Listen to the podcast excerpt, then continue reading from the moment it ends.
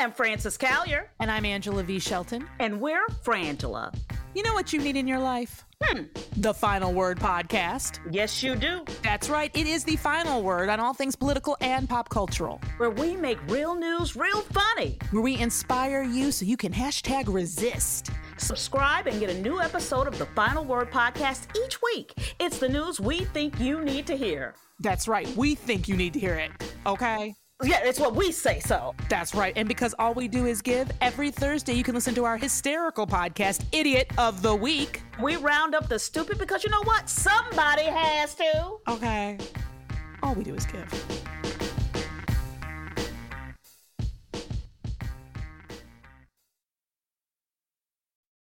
They Might Be Giants have been on the road for too long. Too long. And They Might Be Giants aren't even sorry. Not even sorry. And audiences like the show's too much. Too much. And now They Might Be Giants are playing their breakthrough album, Flood. All of it. And they still have time for other songs. They're fooling around. Who can stop They Might Be Giants and their liberal rock agenda? Who? No one. This ad was paid for with somebody else's money. Hello, Mueller Junkies. This is AG, and I have some exciting news. We are going to be launching our new online store next Monday, August 20th. We'll have all sorts of new swag along with all of your old favorites. And you'll want to buy your Sexy Justice calendar this week if you haven't already, because starting August 20th, those are only going to be available for new patrons and at our live events. And speaking of live events, get your tickets to our next live show at this year's Politicon in Los Angeles. We'll be there October 20th and 21st, and we'd love to see you there.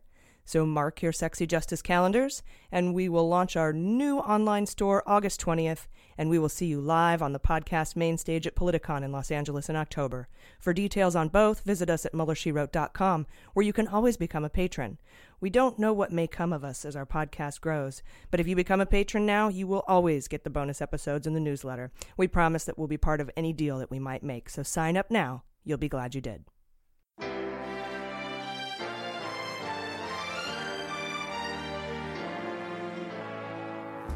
So to be clear, Mr. Trump has no financial relationships with any Russian oligarchs. That, that's what he said. I, I, that's what I said. That's obviously what the, our position is. I'm not aware of uh, any of those activities. I uh, have been called a surrogate at a time or two in that campaign, and I didn't have not have communications with the Russians. What do I have to get involved with Putin for? I have nothing to do with Putin. I've never spoken to him. I don't know anything about him other than he will respect me. Russia, if you're listening, I hope you're able to find the 30,000 emails that are missing. So, it is political. You're a communist. No, Mr. Green. Communism is just a red herring. Like all members of the oldest profession, I'm a capitalist. Hello, welcome to Mueller, She Wrote. I'm your anonymous host, AG, Smashing the Crotch Act, aka the Hatch Act. I work in Trump's executive branch, until he purges me at least, so for now, I use a pseudonym. With me, as always, is Jaleesa Johnson. Hello. And Jordan Coburn. Hello.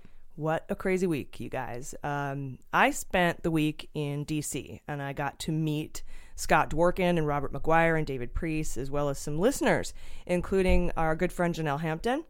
Oh, yay! Um, her, her friend was there. Uh, and I got to meet a wonderful sign holder at the Kremlin Annex uh, protests, and her name was April, and she was delightful. I got to speak at the Kremlin Annex protests as well, and I toured the White House, uh, so I was inside. That's so awesome. Uh, and I can't wait to take it back from the shit gibbon. So I had a ton of fun. What did you guys do this week? I just kind of hung out. That's Definitely. good though. Downtime is nice. Yeah, yeah. I did a lot of like uh, like mental health me days. Oh, good. Yeah. And and I know that you're working now. Um, Right. Your, your phone banking. Yes, yes. That's so great. It's political too, which is so so nice to do a job that feels relevant. I just call people basically and ask what their opinions are about Donald Trump and if I get them to continue answering after that question, we ask more specific things, but that's usually when people hang up the phone. Yeah.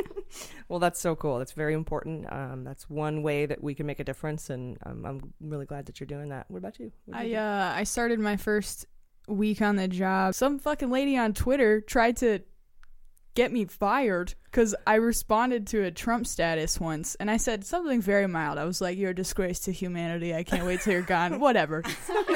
Can't wait till you die. Something really mild like that. and she and she comments, I bet your employer. Uh, she tags UC San Diego, and she's like, "Are you okay with your employer saying these things? Are you sure you want them on your like staff or whatever?" and then I responded. I was like, "All right, this is the most mild comment to try to get someone fired over." First off. Uh, and then she responds, "Oh, don't worry, I've already contacted them and your supervisor and your yeah, just lists Oh, like off she all knows these who that is? Yes, Dude. dude. And then I reported her on Twitter, and then they fucking got her. Oh, nice. Yeah, That's That's, justice. good. Yeah. Yeah, somebody tried to fax some anti-gun thing I said on Instagram to Oh my to my agency, to the federal government. Like just I don't know if they just picked a random fax at the federal government offices and sent it in there, but eventually made it down to my public relations officer and she's like, "Hey, uh, this is hilarious." What the fuck? I can't believe these people literally are okay just trying to ruin someone's life. Yeah. Yeah, and I don't think they realize that uh, as government employees, we have First Amendment protections. Not well, private industries don't have that. Remember, like remember the lady on the bike who flipped off the motorcade? Right. She worked for a private company. They fired her for that. Uh, you can't do that in the federal government um, because of First Amendment protections. So, ha ha ha. Yeah, that's actually UC San Diego is technically a public university. There's no hashtag thing I have to worry No. about, right? Okay, we're No. basically privatized because everything's fucked, but I still tote around being a public university. So aside from all that, uh, there was a ton of news this week. Um, Jaleesa, you're going to cover an update on 666 Fifth Avenue, or Satan's Tower, I like to call it. Oh yeah. Um, Devil's Tower is actually a cool rock formation, so I don't want to call it that. So we'll call it Satan's Tower. And Jordan has an update on Devin Nunes. I'm going to be going over Manafort's trial. And we also have some amazing guests this week, including Andrea Chalupa from the Gaslit Nation podcast. Uh, I had the opportunity to meet her sister in DC this week, and that was a lot of fun. They're absolutely great ladies, full throttle in the resistance, and I, I love them both. Awesome. And we have MSNBC contributor and former U.S. Attorney under Obama in Birmingham, Alabama, Joyce Vance. She's one of my favorite uh, MSNBC contributors. So we're going to talk to her a little bit. She answers and clears up some legal questions that I have since I am not a lawyer, even though my name is AG. so uh, we have a lot to get to. So let's jump in with just the facts. On Monday, we learned that a U.S. District Court judge issued a ruling invalidating the Treasury's new rule that organizations such as the NRA do not have to list their dark money donors. Uh, I mentioned this possibility to Robert McGuire in a previous episode, so let's listen to that clip really quick. Now, could there be any uh, lawsuits filed against this decision um, that might uh, end up resulting in uh, a stay on this treasury, this new treasury policy, or is it just kind of nothing we can do about it until, unless Congress acts? Yeah, I don't. I, I I would say I haven't heard of anyone floating that idea, um, and I feel like I would have if that was a possibility. So, this is a big win for the Citizens for Responsibility and Ethics, or CREW, in Washington, D.C., which is a watchdog group that ended up filing suit against the FEC. Uh, and that's what kind of I was speculating in that clip. Like, is anybody suing these mofos for this? Because this doesn't seem right. Uh, they were doing it as part of the whole of the whole Citizens United dark money donors to super PACs, and, and this could have implications for this new Treasury rule as well. This will, um, anyway, I, I, it's like a small, tiny step in the direction of repealing Citizens United, and I love it. Yeah, I think it's beautiful. Now, this ruling is likely to be appealed, um, Right. But you know, we'll see where it ends up. It's it's good that it's being adjudicated. And the NRA is losing support day by day, so hopefully their appeal is weak as fuck. I know, they don't have any lawyers. They have no money. Sad face. Progress is gradual, but I, it feels like progress. Yeah, and I, we have to hand it to the Parkland kids, honestly. Totally. Yeah. Uh, the Kushner's family finally unloaded 666, and Jaleesa has the details on that for us later in the show. Then, you guys, the craziest installation yet of the Lube the Truth tour. Trump admitted to collusion in a tweet when he said that the Trump Tower meeting was set up to get dirt on Hillary. right. And uh, not only, I mean, he's been denying this forever, and his lawyers have been saying, no, that's not the case. Um, and not only does this mean uh, the president is admitting that his campaign conspired with a foreign adversary to get opposi- opposition research on an opponent, a political opponent, but it sort of tosses his son under the bus for lying to Congress about the meeting. And it puts them both in the obstruction scope of the Mueller probe, since admitting they fabricated the statement about adoptions, you know, the one that Corallo quit over, that, you know, Yeah. s- the spokesperson, their legal team spokesperson. He was on Air Force One. He's like, I got it. I quit, you guys. I can't. He jumped off. This is, yeah, he just parachute. Bye. Eject. Woo. I'll see you guys later. Just lands in Mueller's arms. Thunk. It's like I knew you'd jump. And he, he's, I've got you. Uh, that's he's wearing his marine uniform in my head. I don't know. Uh, so yeah, I totally threw Don Jr. under the bus. That's that's insane. It's so obvious to me uh, that the Lube the Truth tour, which is what uh, you know we call Trump and Rudy's attempt to get the truth out to his base slowly, Mhm. so that if Trump ever does sit down with Mueller, he won't have to lie to Mueller, right? He's like putting off all these, doing these negotiations, putting off the sit down interview. Meanwhile, kind of releasing the truth here and there a little bit, so that he doesn't have to lie to. Pro- he's he's basically kind of he knows it's a quote unquote perjury trap for him, which is not. You just don't lie, and you- Right. you, aren't trapped. Uh, and and that's just kind of how he's doing it. And this is one of the big pieces. And if I sit there and I think about all the things Mueller's going to ask him about, Giuliani's been leaking those things bit by bit, and we've talked about that Mhm, on the show before. I um also the fact that it came out now that his previous explanation for that meeting was they were talking about adoptions and now he comes out saying is to get dirt on Hillary Clinton that corroborates something that we all knew all along which is anytime adoptions are brought up it's always for something sketchy and it's never adoptions. Yep, adoption beans. Adoption beans.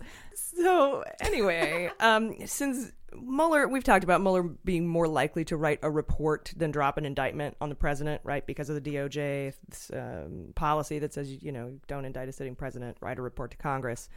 The court of public opinion can weigh heavily on the inevitable impeachment hearings that will ramp up once we flip Congress. So at least for Trump, you know, this is good news. You know, well, not good news, but you know, this is kind of Trump's strategy. But he's sort of just hanging everybody else out in the wind. Junior is fucked. Have you lost your mind? He's a thief! He stole my bike, you liar! I swear I didn't do it, Dad! Not to mention good old Jay Sekulow, who adamantly came out on television and said the meeting was not about dirt, it was about adoptions, uh, and that Trump did not dictate the adoption statement. And and much like Kellyanne Conway's alternative facts, you know, Sekulow is now saying, well, the facts have developed, so his story changed with the facts, dude. Facts don't develop, man. they just exist.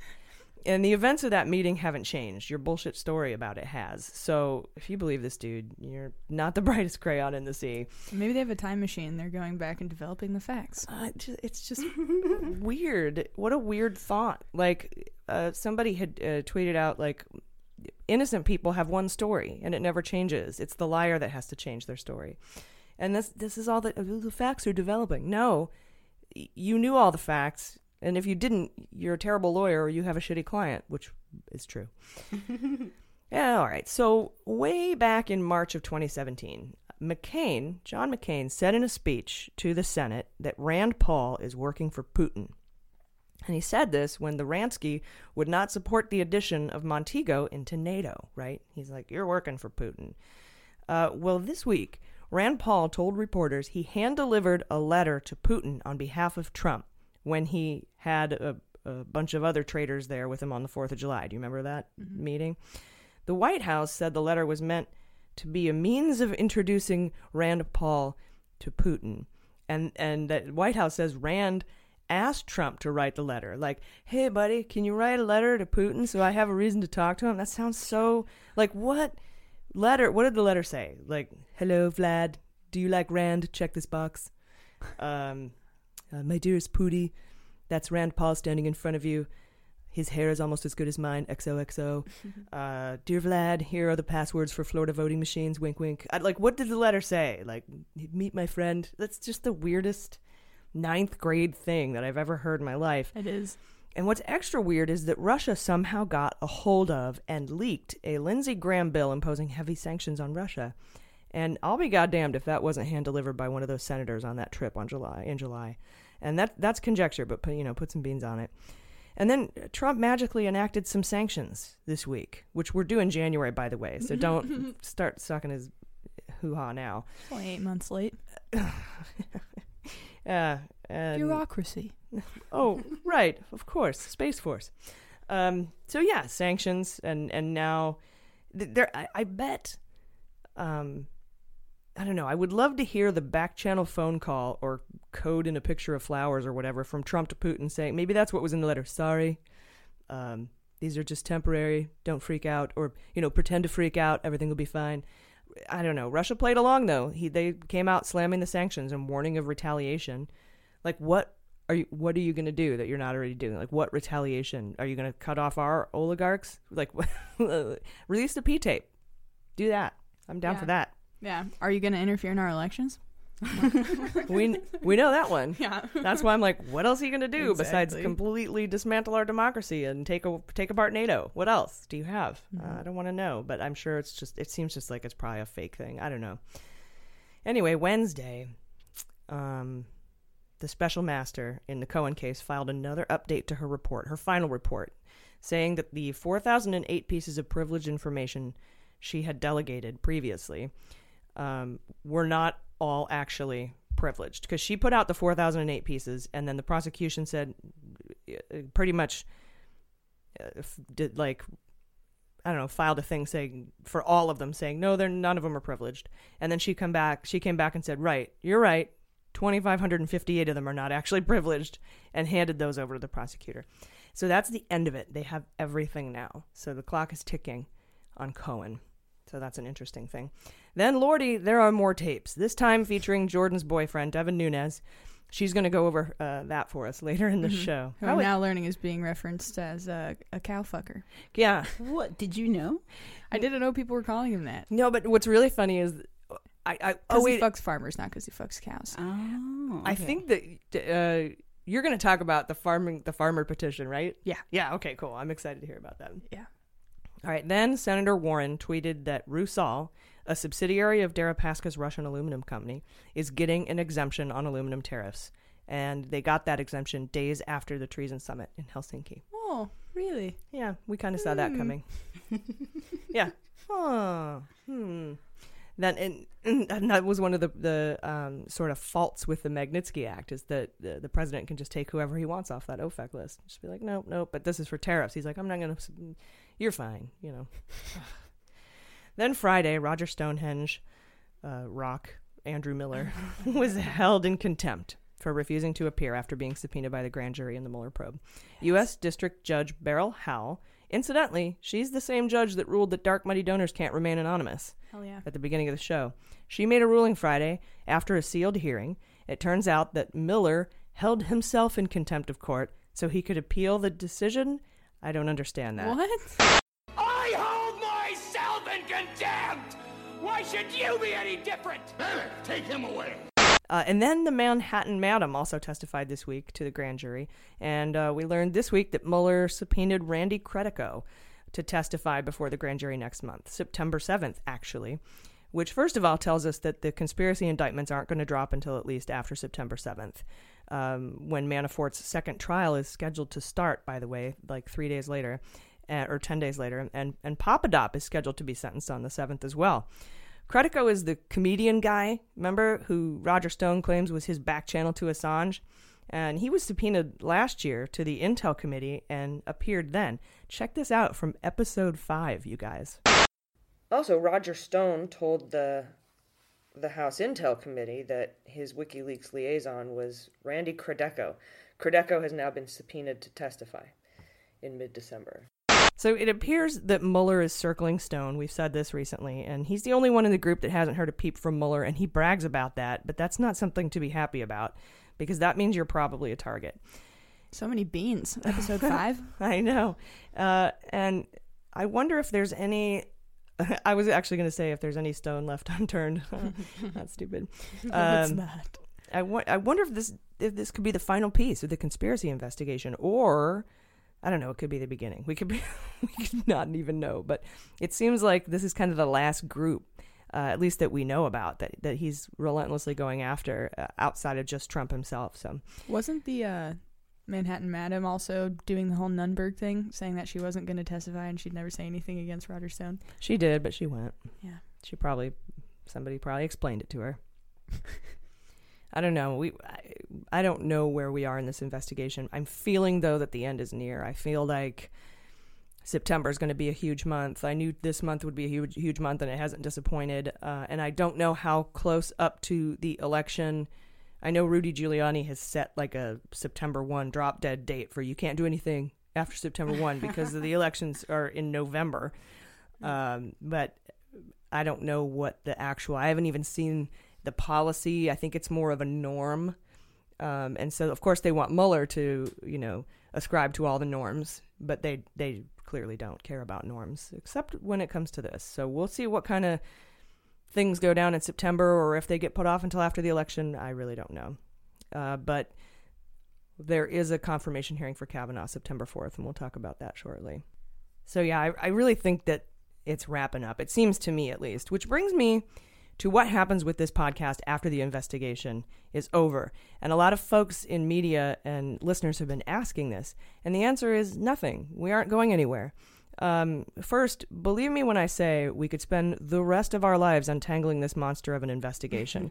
we've done 41 main episodes, over 30 bonus episodes for patrons, and as you all know, we've only chipped the tip of the iceberg, as the experts say, because the news is coming at us at this insane pace. So there's always going to be uh, a need for a voice for justice in politics aside from this investigation. So we're you know we want to continue to be that voice. So we're not going anywhere. Don't worry. Someone said we should be um, gardening. She wrote, just like change our name because we we could talk about anything and they would still listen. Oh, I'm all, how do you garden on the radio? Yeah, um, yeah. It was just like we literally because that's how cool our listeners are. Like I feel like they would be cool with like just listen listening to us kind of take down anything, even if it were the Mueller investigation forever or you know just regular news. Yeah, yeah. gardening conspiracies or just foreign influence or there's a million things we yeah, can do. Justice totally. in politics is is always going to be an issue. Um, and and I've said this before, and I'll say it again. Trump wants to be president for life. I that's ridiculous. I think we need a special prosecutor for life. I think there should just always be a Bob Mueller just investigating the shit out of our politicians. Yeah. Can we, be... can we force him to do it? Yeah. we would have to probably put a constitutional amendment in or something. I don't know. Yeah, I was gonna say they'd have to be appointed by Mars or something. Something something that's incredibly objective. Maybe the Space Force can do it. Oh, it all makes sense now. I was born in space. Come here to save the world. the aliens have to build the wall though. Oh man. Um, Friday, the Boston Globe called on all newspapers across America to publish op eds or opinion pieces trashing Trump for his attacks on the media. Uh, we're not a newspaper, but count us in. Uh, the fourth, the fourth estate is under fire, along with facts which have been referred to as malleable or in you know developing or uh, alternative facts by both the Trump White House and the only entertainment cable network he watches. Uh, everyone familiar with Orwell knows exactly what Trump is up to.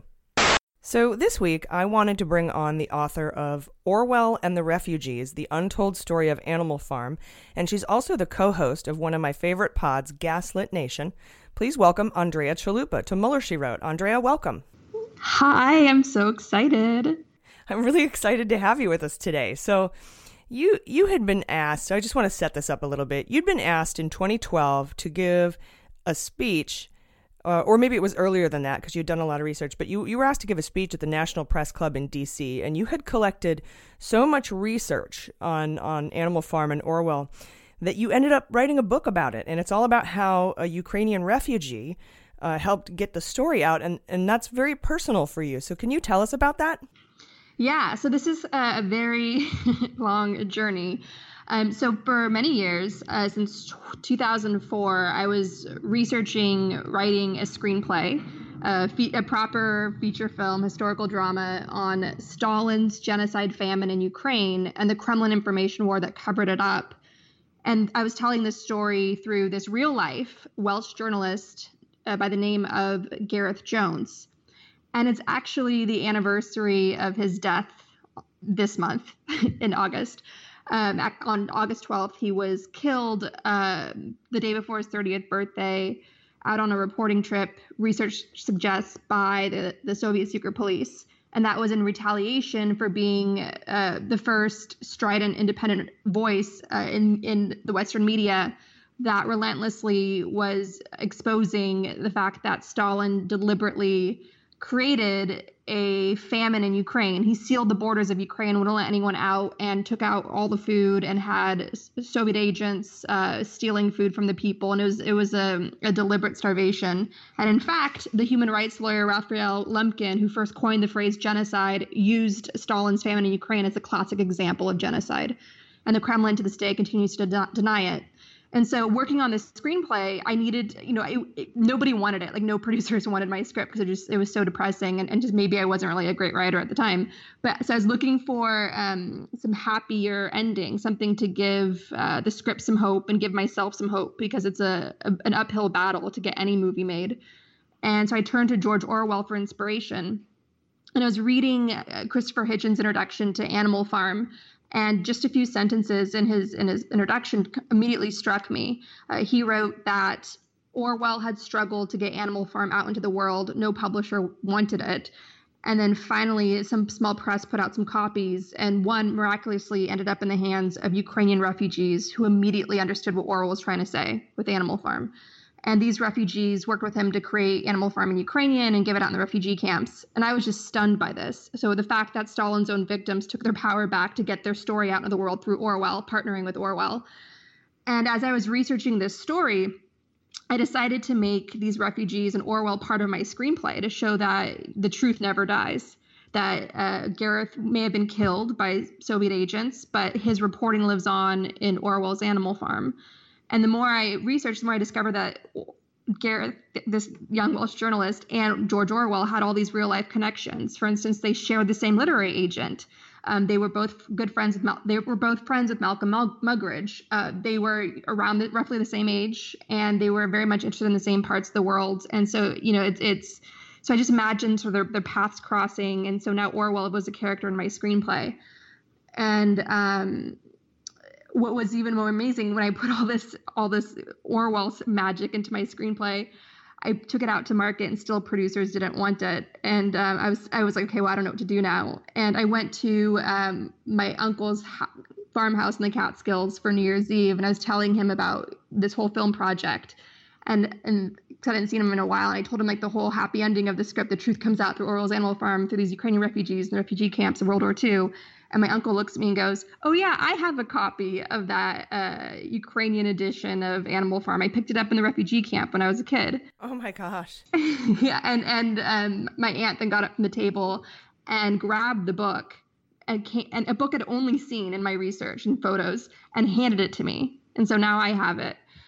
And it was this this amazing sign from the universe, basically telling me like keep going, keep going. And shortly after the script was optioned and we just finished shooting it, for four months in, in Poland and Ukraine and Scotland with a three time Academy Award nominated director, Agnieszka Holland, who grew up in the Soviet Union and in, in Soviet occupied Poland. Both her mother and father were journalists. Her father was arrested by the Soviet secret police, and uh, his official cause of death was uh, suicide while under police interrogation. So this story was very personal to her, too and we had an incredible cast of actors all of them you know even even actors who would just join us for a day on set for a couple scenes. All of our actors were just phenomenal. Um, the film stars james norton as gareth jones vanessa kirby as this wonderful reporter who helps him get the truth out and then peter sarsgaard as walter duranty the Pulitzer Prize winning Moscow bureau chief uh, for the New York Times, who works the Soviets to suppress the story and succeeds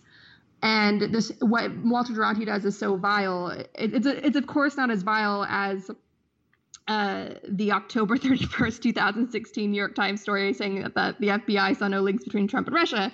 But I think I think modern viewers can understand just what you know what Walter Duranty was up to and how frustrating this was. So so basically, my book Orwell and the Refugees was all of my research and a whole Orwell connection. I just had all of it. So and and so the press club, the National Press Club in D.C. asked me to present on it, and I did, and and I put it in, I, I, put it all online as an Amazon Kindle. Uh, a friend of mine, Molly Crabapple, who was the artist of the Occupy Wall Street movement, she did the cover for it.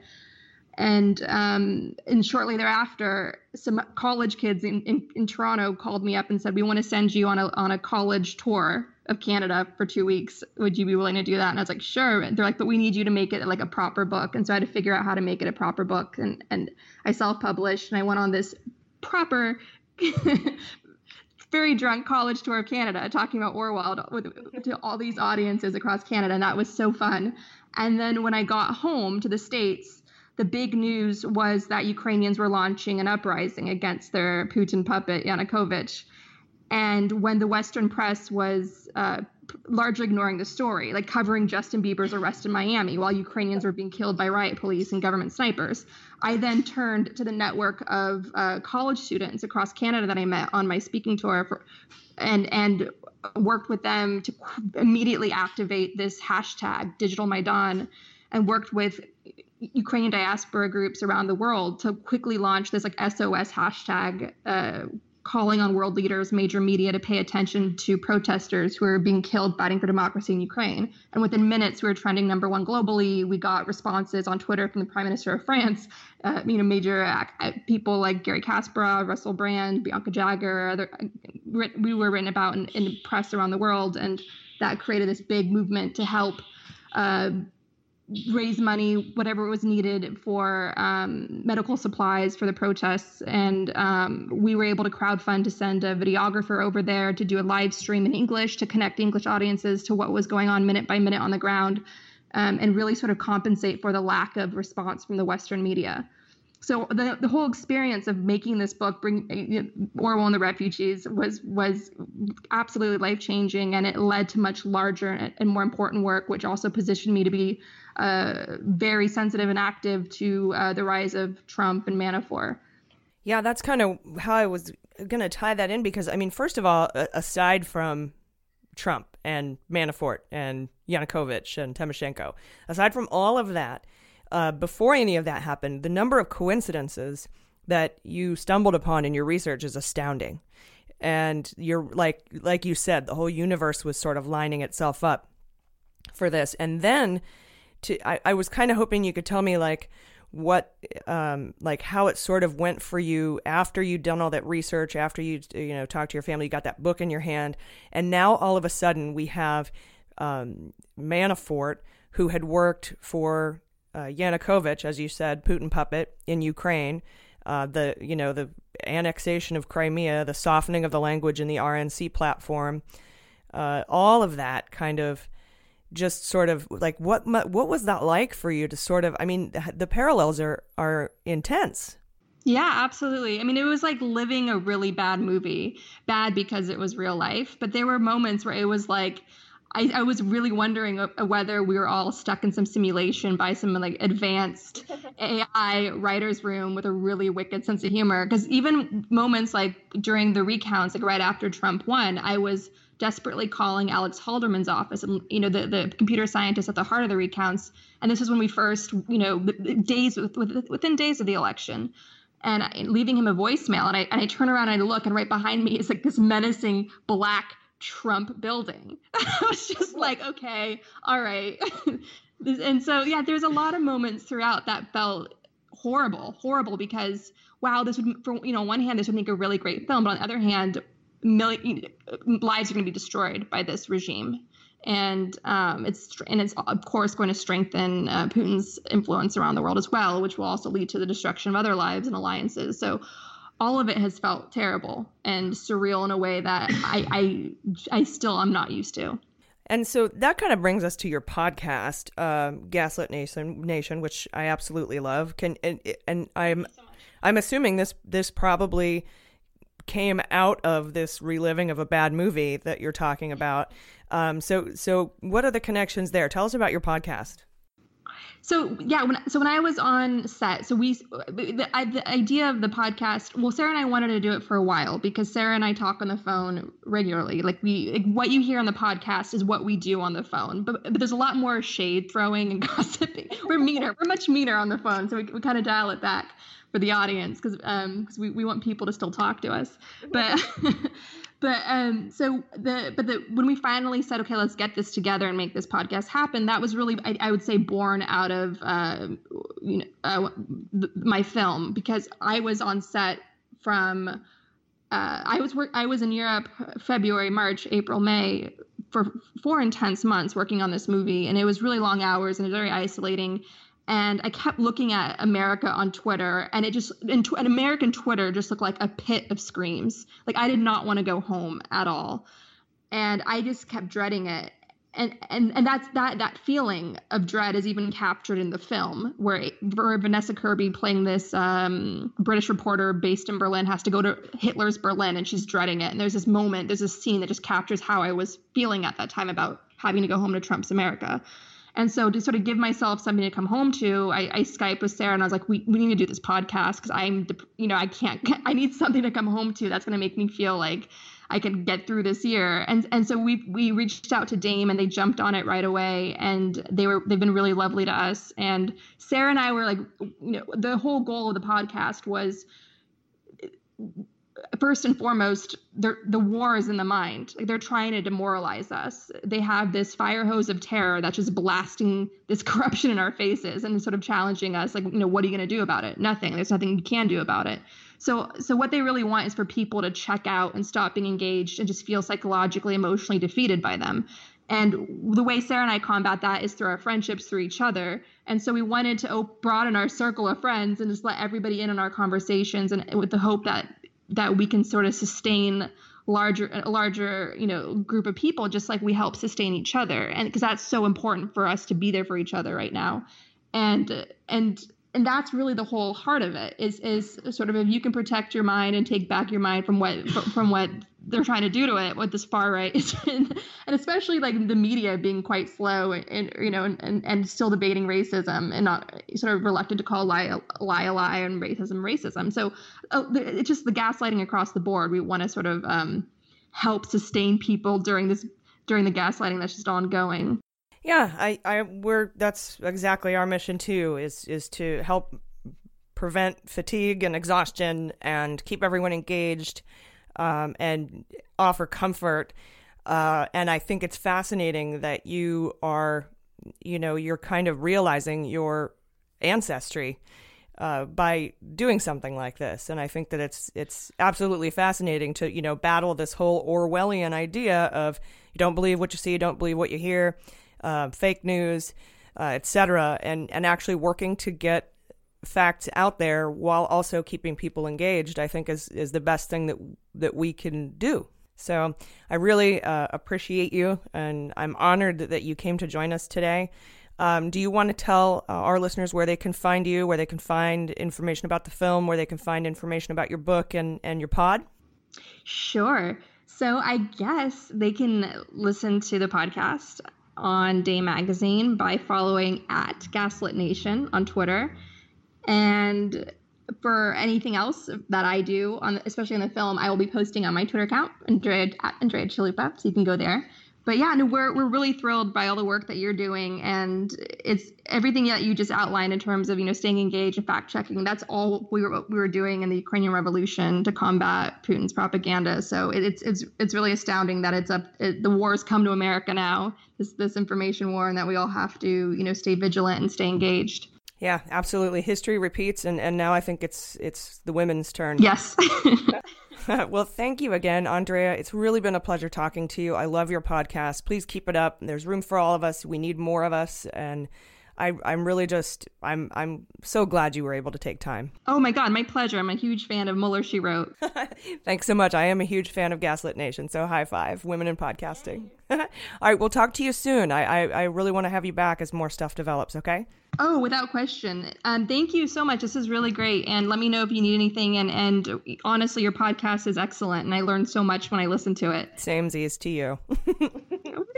okay, G. Talk to you later. All right. Have a good one. Bye. She's so great, you guys. I love their podcast. Everyone, check it out. It's a great name. Yeah, Gaslit Nation. Yeah. So uh, as soon as you're done subscribing to Mueller, she wrote.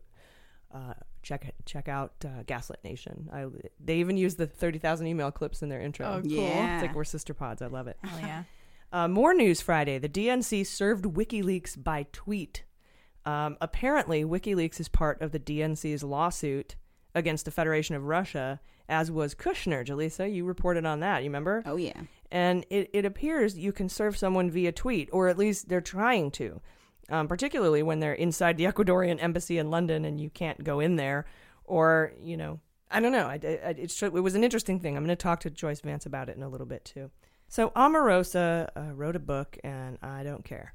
Um, tweet at us if there's something in there about Russia. Otherwise, I don't need a book to know that 45 is a racist asshole. So. Exactly. Uh, I'm way more interested in Bob Woodward's forthcoming book called Fear. It's got some Russia news in it, apparently. And we may cover that in our next installment of the MSW Book Club.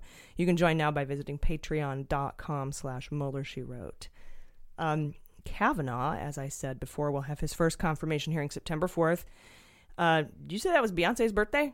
Oh yeah, September fourth. She's a, a Virgo. Oh, all right. Yes. Well, there we go. Maybe she can say, as a birthday present, I'd like you all to do anything in your power to uh, make sure that doesn't go through. Well, she tried to get Hillary elected. She tried to do everything in her power there, and Yeah, but we got to stop this Kavanaugh thing. So that's true. I'll tweet her. Yeah, do, uh, tweet out. she can stop it. Um, do not stop writing and calling your representatives and senators, and tell them to do everything they can to stop this nomination until they can push the FOIA requests through to get the documents they've requested. That's insane that they've had to res- re- like resort to filing FOIA requests to get documents to vet this guy. Um, we can't let Trump appoint a guy who thinks the president is above the law with a looming subpoena. Mueller, if you're listening, I hope you find a subpoena and drop it before September 4th. um, it's just unbelievable to me the Republicans would block the release of documents for senators to read about a judge they're being asked to appoint. All of this from the party that wouldn't even speak to Merrick Garland for over a year. It's gross. I, I don't know. I, it blows my mind that that's even our elected officials are doing that. Yeah. Anyway, uh, this week Bill Nelson claimed he's he's a uh, he's in Florida. There, he claimed that Russia successfully hacked some of Florida's voting systems. Apparently, he told the Tampa Bay Times that Russians had quote penetrated certain counties in the state and now have free reign to move around. God. Um, unquote. And he said the chair and vice chair of the Intel Committee told him to tell the election supervisors in Florida, but the Department of State, um, with good old Governor Rick Scott, douchebag, uh, says there's no evidence of the hack and they're asking for specific information. It's like, okay. That's so scary. Why not even just take a precaution? Is it a money issue for him? No, they need the it's a votes. winning issue, Oh, yeah. I they see, need the Russian votes. so, um, Karen McDougal got her men's journal cover uh, from magazine o- owner David Pecker. uh, and this is to feign payment for her story to make it look like a contract. There was a legit contract, despite Men's Journal objecting, saying, We're going to lose advertisers. If we put her on the front page. Apparently, they didn't even take her picture or interview her or tell her about it. They used old pictures and archived content about a workout routine she had. But this whole thing is so that the $150,000 payment to her is not hush money. It's a contract, right? It's not a catch and kill scenario. Do you think that that'll hold up? I don't know. They, Uh, they made her name so tiny on the magazine cover. It's just like yeah, you can't even find it. yeah, it's just a weird scenario. Yeah, and Cohen is wrapped up in this, as we said earlier. The Southern District of New York now has all the evidence, and he's under investigation for tax fraud as well. So, I mean, I I don't think you're going to be able to, uh, you know, two years later, slap an old photo on the cover of a magazine and say we we gave her one hundred fifty thousand dollars for that, not to keep her mouth shut. Yeah, the timing is just really sketchy. Yeah. It is, and then with the AMI lawsuits about the fourth woman, and uh, it's just it's ridiculous. And why would men want her workout? I mean, I, I guess I get if it were like you know supposed to be for other reasons, but it's men fitness. Yeah, Men, men's journal. It's strange. But Here- so much. Sorry, go ahead. Here's my workout routine for you for you fellas. Yeah. Yeah. So much of uh, men's workout routines is going to a gym and staring at women. So Well, see, they could play that card that it's about the aesthetics, but all their other magazine covers ever were men, so they would have to say that we're taking this new direction conveniently right now for the sake of misogyny. it's like, Well, they- or you know, not misogyny, but like you know, just sex, sex they, selling. well, they, yeah, but they they totally protested this, and Pecker was like, "No, do it." Right, We're right. Going to lose people- advertising dollars, so clearly it's a cost benefit analysis for him, Right. To lose these potential advertisers and potential stars, ma- male stars for their covers in the future. He he, it might be worth it to him to tank the whole magazine just yeah, to just to avoid cover this up the political scandal. yeah, this crime. that is the bright side. That it definitely would insinuate that uh, that was a sketchy thing. That for sure happened. Mm-hmm. yeah, I'm sure though that it's got to be easy to prove. Oh, um, yeah.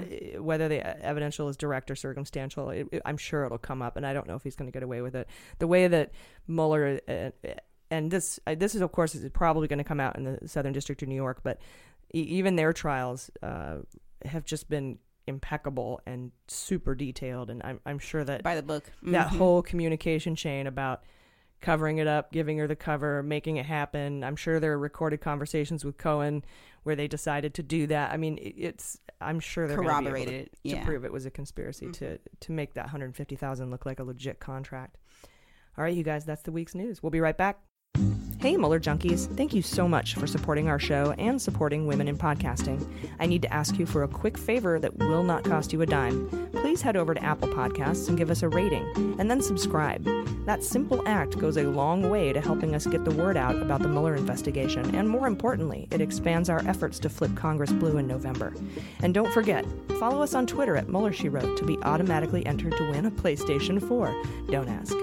Thank you so much for listening. We would not be here without you. All right, welcome back. Hot notes. Okay, today Jordan has some tasty vittles on her cowman, Nunes.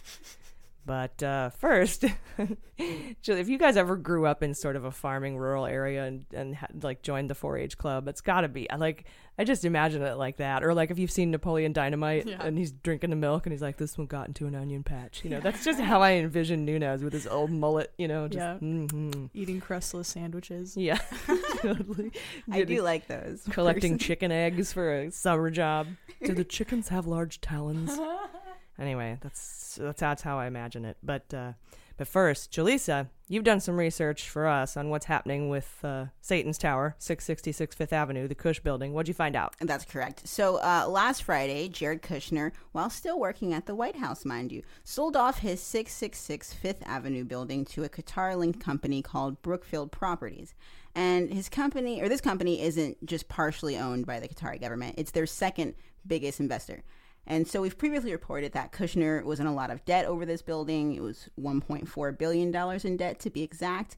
And when he first started working at the White House, he was meeting with potential investors and using his government position as leverage. So, um, this is why he eventually lost his security clearance. As we know, he would basically go to the Qatari government and be like, "Hey, want to buy my building?" And they were like, "No." And so he'd go back to work at the White House, and he would push for the U.S. to announce something like a blockade of Qatar, which we did. And then he'd go back to the Qatari government and be like, "Well, now do you want to buy my building?" and then they'd be like, "Yeah, fine, you psycho, we'll buy your building." So. Um, It's just really strange. It just seems like the Kushners and the Qatari government, after doing some research, actually had a, pre- a really good relationship previously. Just three years ago, uh, Brookfield and Kushner Properties partnered up to redevelop a New Jersey mall, and Brookfield also loaned Kushner money to purchase the former New York Times headquarters for $295 million.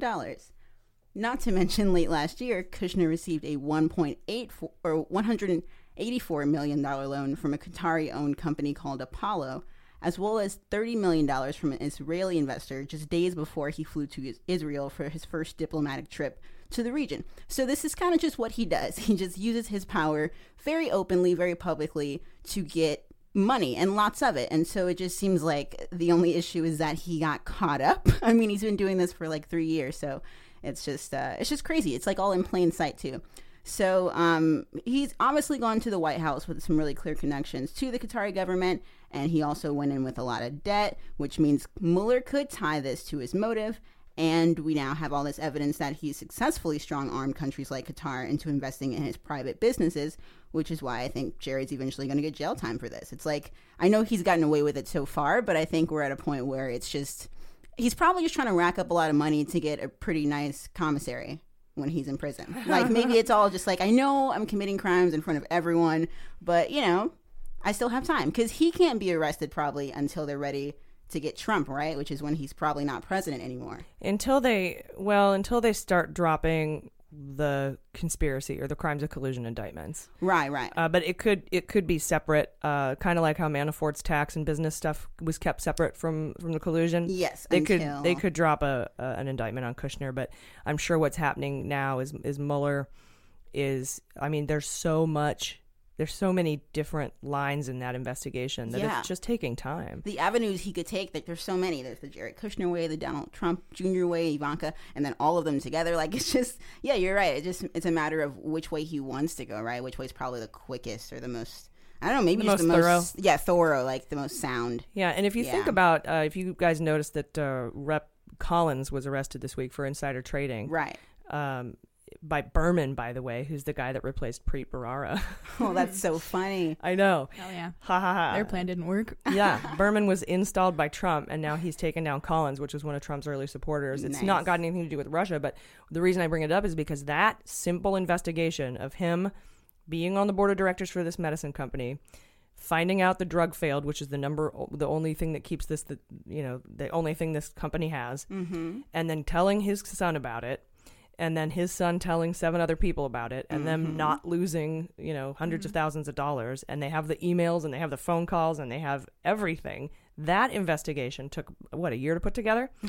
so, like, it's you got to kind of keep that in It mind. takes a when- while to get these bigger things. And now, when you're you're talking about, uh, you know, Qatar, Saudi Arabia, Mhm. the UAE, intel that yeah. he gave to the crown prince. Uh, to you know to get and then all the different policy shifts and Yeah, the Chinese investors, like all of it, like it's all connected with his Anbang motive Bank. and his history. Yeah, it's gonna take a while. That's right. much bulkier. Uh, uh, Yeah. There's t- tons more evidence than there would be in this simple, Right. straightforward, and absolutely hilarious insider trading case.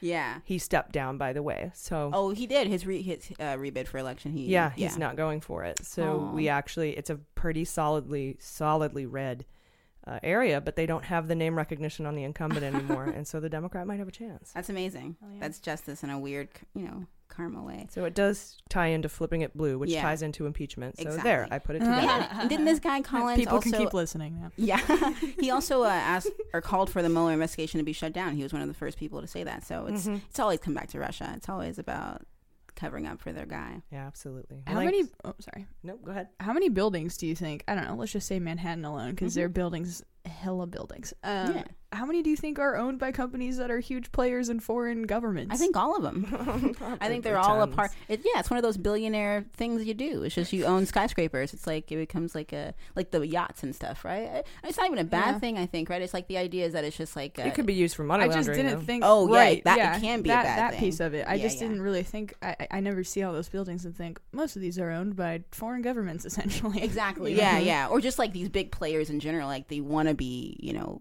oligarchs and stuff that are American. Well, China bought the one bank building in L.A., downtown L.A., the one Yeah. you know, the one that gets destroyed in Independence Day. Oh, that's right. um, that's how I know it. it's its biggest claim to fame. I'm like, yeah, look at that! Whoa. Yeah. Um, yeah, it's all you. It's a lot of foreign investment. It's a lot of Yeah, foreign investment. it should be regulated a lot more, I think. and that they're focusing on um, bringing manufacturing back and keeping jobs in the United States. But you know, we sell the grand parts of our real estate to to foreign investment, um, and then sometimes we sell visas th- doing that. Um, it's Yeah. it's interesting, yeah, because there's there's a I think there's a rule. Um, don't quote me on this, but if you invest in real estate in the United States or, or business in the United States, you can get a, a visa. Oh, so if you're rich enough. Yeah. Yeah, you can bu- you can buy Yeah. citizenship. Oh heck yeah. Yeah. You That can buy citizenship. sucks. But if you actually need a safe place to go because your family's being raped and your Right, 13 year old son right. is being recruited into gangs, uh, no. Then no- we'll separate you none so for you, you. can protect your kids while they're raped in the detention camps. Yes. Yeah, yeah. Do we have to celebrate Melania's parents becoming citizens, or can we, We do not have That to. is chain migration. It's disgrace.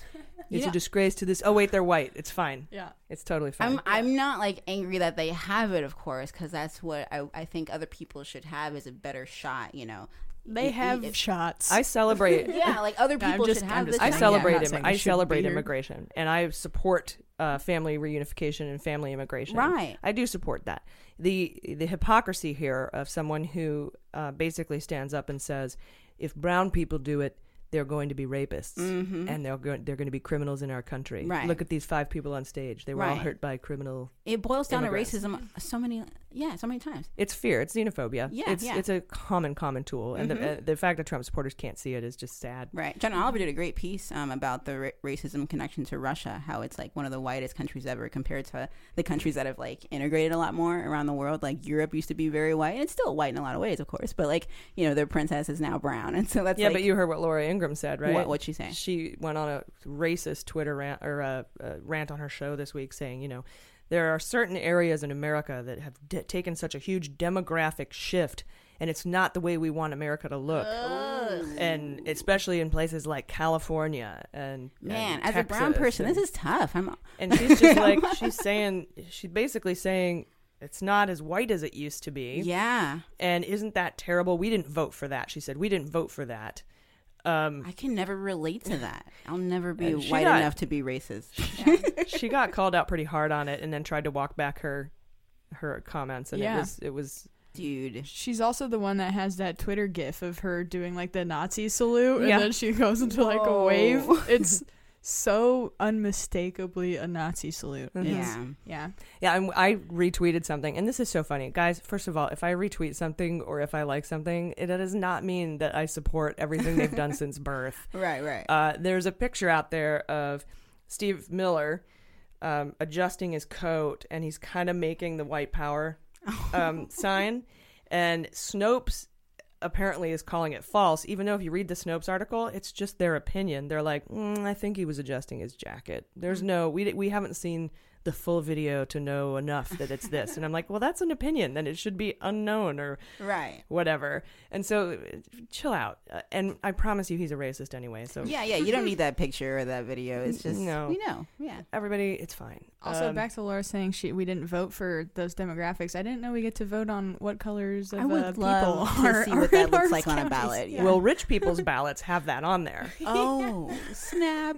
how many brown people do you want to allow in your state this year Zero to I had ten. no idea. To Yeah. fifteen. That makes Those so much really sense small now. increments. yeah.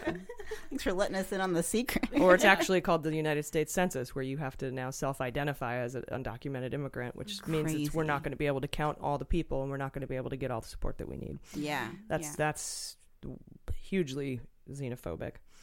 All right, thank you so much for that report, Jordan. Thank you. What is the deal with Cowman? What's going on yes, cowman. with your boyfriend? So, uh, just a reminder for anyone that is unaware or doesn't remember, uh, Cowman is his name. I guess it's not his name. Cowfucker is what we said. and People are calling it because he's from the 22nd District, which is Central Valley of California. It is extremely farmer centric. And uh, I'll go into that, that fun tidbit about farmers signing a, or putting forth a petition. It's I'll close out with that because it's just really funny. It's my related to his cowness. I Yeah. would be pissed if I was a farmer too. Yeah. Oh, yeah, Anyway, yeah. you're going to get into it. It's so funny. Yeah. So uh, first Nunes update. Also, thank you for not referring to him as my boyfriend, AG. I really appreciate that. that Oh, was, I uh, did, though. Yeah, thank you. Earlier in the episode. Oh no! yeah, and I did say, "What's the deal with your boyfriend?" And then I was going to ask you how Ah, he's damn. been. Oh, you're starting to tune God it out. You're suppressing He it. hasn't been returning my texts. I don't know. But I did say, um, well, have you been texting him on WhatsApp? No. Yeah, that's oh, true. that's I how you get encrypted. Their Yeah. private What a email I server. am. Yeah, Yeah. But I did put here in the in my notes that you should get to pick a new boyfriend when Nunes loses his job in November. Oh, thank you. I I- will happily take Andrew Janz as my I boyfriend. think Andrew Janz is going to kick his ass. Hell yeah. Yeah. Can I get a new boyfriend when he's in jail? Like, when I can I switch out? No. Oh, okay. You're uh Brody. with Brody, yeah. Right? Yeah. Oh God, I know that's rough. No, Yeah. you, yeah, yeah, but yeah. I think once we find out he didn't pay for that abortion, that's when. Mhm. Okay, okay, that's what we're waiting for. For context, listeners, Jaleesa and I have made comments that uh, express some sort of fondness about these people, so they've been damned as our boyfriends. I don't even know what I it was said about, about looks. It was yeah. I, I said think that you guys Devin have been Nunes- damned actually by this, but yeah, it. This was um, like many episodes ago. Yeah, we gotta go Uh, back. It's a tease. It is just a tease. They're not Okay. really boyfriend. Yeah, yeah, exactly. Fuck that guy so hard. Um, but not because he's not my boyfriend. I thought right. you said I fucked that guy so hard. I was like, oh God, Oh, Jordan, man. you're Yeah. not making my job any harder for teasing you about Case this. is not made without. All right, so update on my boyfriend. He he uh this week you may have heard this reported on Maddow, but he there's an audio recording that someone got. It was obtained from a member of a progressive group who attended a fundraiser for GOP representative Cathy McMorris Rodgers of Washington State. And Nunes was talking to somebody about the Mueller investigation, and uh, essentially what he winds up doing is a couple things in this recorded memo. The first one is quote unquote, he says, if Sessions won't unrecuse and Mueller won't clear the president, we're the only ones. We being the GOP, obviously. Um, which is the real danger. We have to keep all these seats. We have to keep the majority. If we do not keep the majority, all of this goes away. So this is basically a straight up declaration that the goal in the midterms this year will be to maintain the House so that they can further protect Trump from being prosecuted and not prosecuted, sorry, I misspoke, investigated, and this investigation from continuing. And what are you going to say? I was going to say, you know what's hilarious is that the defense for this, some of the talking heads that still support Trump are saying, uh, he didn't say protect, uh, you know, anything, or he didn't say we have to, you know, do this. He basically, it's the in the beginning of his statement, he say he says, read, read the statement again, Mhm. and we'll go go piece by piece. Yep, yep. He says if Sessions won't unrecuse and Mueller won't clear the president, we're the only ones. So that right there establishes They have to clear the that, president that what his point is in this particular statement is that it is up to them to clear the president. Yes. And so anyone saying, uh, they they didn't say they have to clear the president. They didn't say it was his job to protect the president. The word protect isn't in there. Critical thinking is supposed to be a skill they have, right? Yeah. exactly. And and they're trying to take that second part of the statement out and keep it by itself, Mhm. so that it doesn't sound like you know that that's what they want. It They that that's think what we're the goal idiots. is. But basic reading comprehension, man. Yeah. hmm Yeah, and um, obviously Nunes has been uh, a true patriot, quote unquote, as Trump has called him, in that he's been. I honestly, I think Rohrabacher deserves more credit in terms of supporting Trump and Russia, uh, because Nunes is just a face of it. Although he did have the memo, as you all remember, which basically. Uh, this is the thing too. It's not even that the GOP in general is trying to stop the investigation into Trump and the you know, revelations of the effect that Russia and possible Trump Russia collision has had on the US, it's that like the Senate Republicans have supported the intelligence community. It's the House Republicans, the chair that the chair that Devin Nunes holds, they're the Mhm. ones that are just so obsessive about denying facts and just completely gaslighting everything. Right, It's- and this tape definitely explains why. For people that weren't aware before, maybe didn't listen to Mueller she wrote, they they wouldn't have made that connection until now. It makes perfect sense now why Mm-hmm. he was doing all those weird things. Maybe before they were like, oh, he's probably just trying to be, you know, the Donald's advocate and just, you know, defend a guy that no one else is, is looking out for just for the sake of, I don't know, fairness or whatever. But now it's obvious that with the clearing him, clearing him of what? Why does he need to be Mm-hmm. cleared? You're right. And now that he's made this statement, like you said, Jaleesa, that you go back and think about his behavior um, with that goal in mind. Think of that as his mission statement. Mm-hmm. You know, if if Sessions won't unrecuse, it's up to us. Right. That is behind the motives of all of the creepy, crazy conspiracy shit that he's Yeah. been doing in Congress. It's Mhm. so obvious to me. I don't understand. It must be Trump derangement syndrome. Yeah. yeah. And then that is not the only thing he said that was so damning, actually, on that recording. Another thing that he talks about, which is very, very interesting, and I don't think we've really talked about this in these exact words, is he suggests that in regards to impeaching Rosenstein, the reason why GOP is not supporting it right now is because they know they need GOP to, they need the Senate to be focusing on Kavanaugh and getting Kavanaugh through. So he's saying that they need to Such bullshit. prioritize Kavanaugh getting through right now and then keep the House, and then every GOP member is going to be supporting impeaching Rosenstein. Totally. And that, I think, could be a legitimate game plan, especially on behalf of the House GOP. I'm hoping that the Senate GOP keeps consistent because I think that their loyalty to the IC extends past Kavanaugh. Mhm. I, I don't think, you know, I, I, I think that them refusing, you know, Jim Jordan's pitiful attempt at introducing articles of impeachment against Rosenstein, I believe that GOP legitimately shut that down because they shut it down, not because I- they're postponing I think it. it's BS. I, it, otherwise, Paul Ryan would have said, uh, "This is a viable thing. Let's park it, and we'll talk about it after we confirm Kavanaugh." But that's Right. not what he said. He was like, "Y'all nuts. This is stupid. We're not doing this So shit." you don't think Paul Ryan is on board with He's that? not on board. I He's- think he yeah, said he's as much. spineless and waiting to get out. He just wants to leave. But if he were sticking around, I think that, I think Nunes is trying to stick around. Is the idea? Most right? Republicans are not. We're not on board with the impeachment of Rosenstein. Really? Of course, and yeah, not no. for this reason. You don't think? Oh, no, that's a okay. full okay. on So lie. he's on his own. Nunes is kind of on his own, and this is what you're saying. I mean, Well, the there's a House couple other Intelligence, people. yeah, the, Right. the Republicans of the House Intelligence But a Committee. But few. Nunes was there with this woman behind at this fundraiser, not thinking there was no press allowed in, thinking it would never get out. And somebody was like, "What are you going to do with that impeachment of Rosenstein?" He's like, "We want to, but we have to wait because we have to t- focus on Kavanaugh. You guys want Kavanaugh, right?" And that's just an absolute giant pile of bullshit. right. And by we, he just means a handful of House Yeah. people. Got it. Got it. Yeah. Him, well- Meadows, Jordan, you know, the little group of six Yeah, yeah. or whatever. I'm not saying it's not possible that if, you know, down the line they see that as the most viable option at keeping power that Mhm. they they're willing to go after Rosenstein. I am I do not put that past the GOP. Right. I do not think that they will do that though. Got it. Got it. Yeah, Yeah. agreed. I don't. I, I think that they introduced it to see what it would be like. It was pretty fringe, and everyone was like, "No." Yeah. Okay. fucking yeah. Like It is crazy, but they they are kind digging of crazy your to own me. grave in the most Desperation and public desperate way. times. Yeah. Yeah, It's awful. I think it's like a hail mary. This whole plan is a hail mary. Yes, and I love how quickly it failed. It was so satisfying. Mm-hmm. Jim Jordan. Just like that Nunes memo, which, by the way, Mhm. says that the FISA warrant was not based on the Steele dossier. Mm-hmm. Just so you know. Um, haha. Yep. Yeah, there's like multiple things that yeah came before. yeah, not that he read it or anything. Yeah. yeah, exactly. I didn't read, sorry. My name is Devin Nunes. I uh okay. So continuing on with Devin Nunes and his uh re-election, going into what we were referencing before, uh, the the cow fucking allegation, which again is just like uh it's a deep state term for him.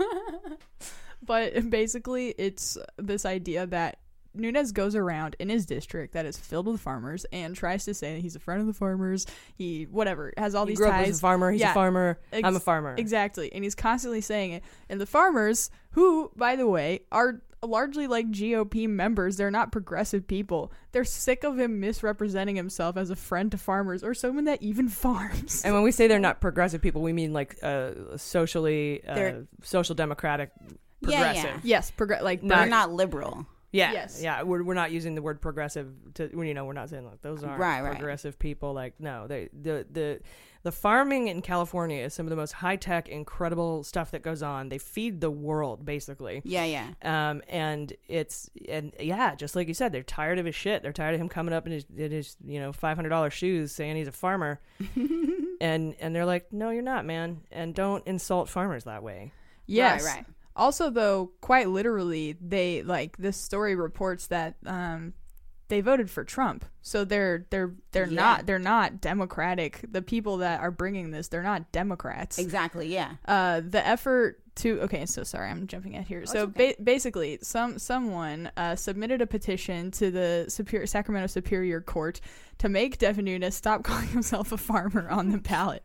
the, the petition was filed on He behalf. has it on the ballot. That's where that's what they're trying to do. It's Oh my god. Yeah, it's an initiative that's funded by a Democratic PAC, but they got people that voted for Trump and and are like not, you know, like I said, they're not from- super progressive people. Yeah. to be the face of this because they're the ones that are actually affected by Nunes lying and not supporting them and not being for them in the way mm-hmm. he says he is. Exactly. And he how he should be because his whole representative, like his whole district, is like, fucking so tied to the farming industry. And a mm-hmm. lot of them are probably not pro Trump anymore because of the tariffs that are weakening the markets where they can sell things like soybeans and almonds Exactly. and, and all of the things that they you know that they that they grow here in California. We're again we're one of the biggest agriculture producers in the world, and um, that is a an important job. And to be toyed with like that, I would be pissed too. Exactly. You know, like you're taking away my markets and you're calling yourself a farmer and you you know, you haven't been in, in decades. So please don't put farmer on the ballot to confuse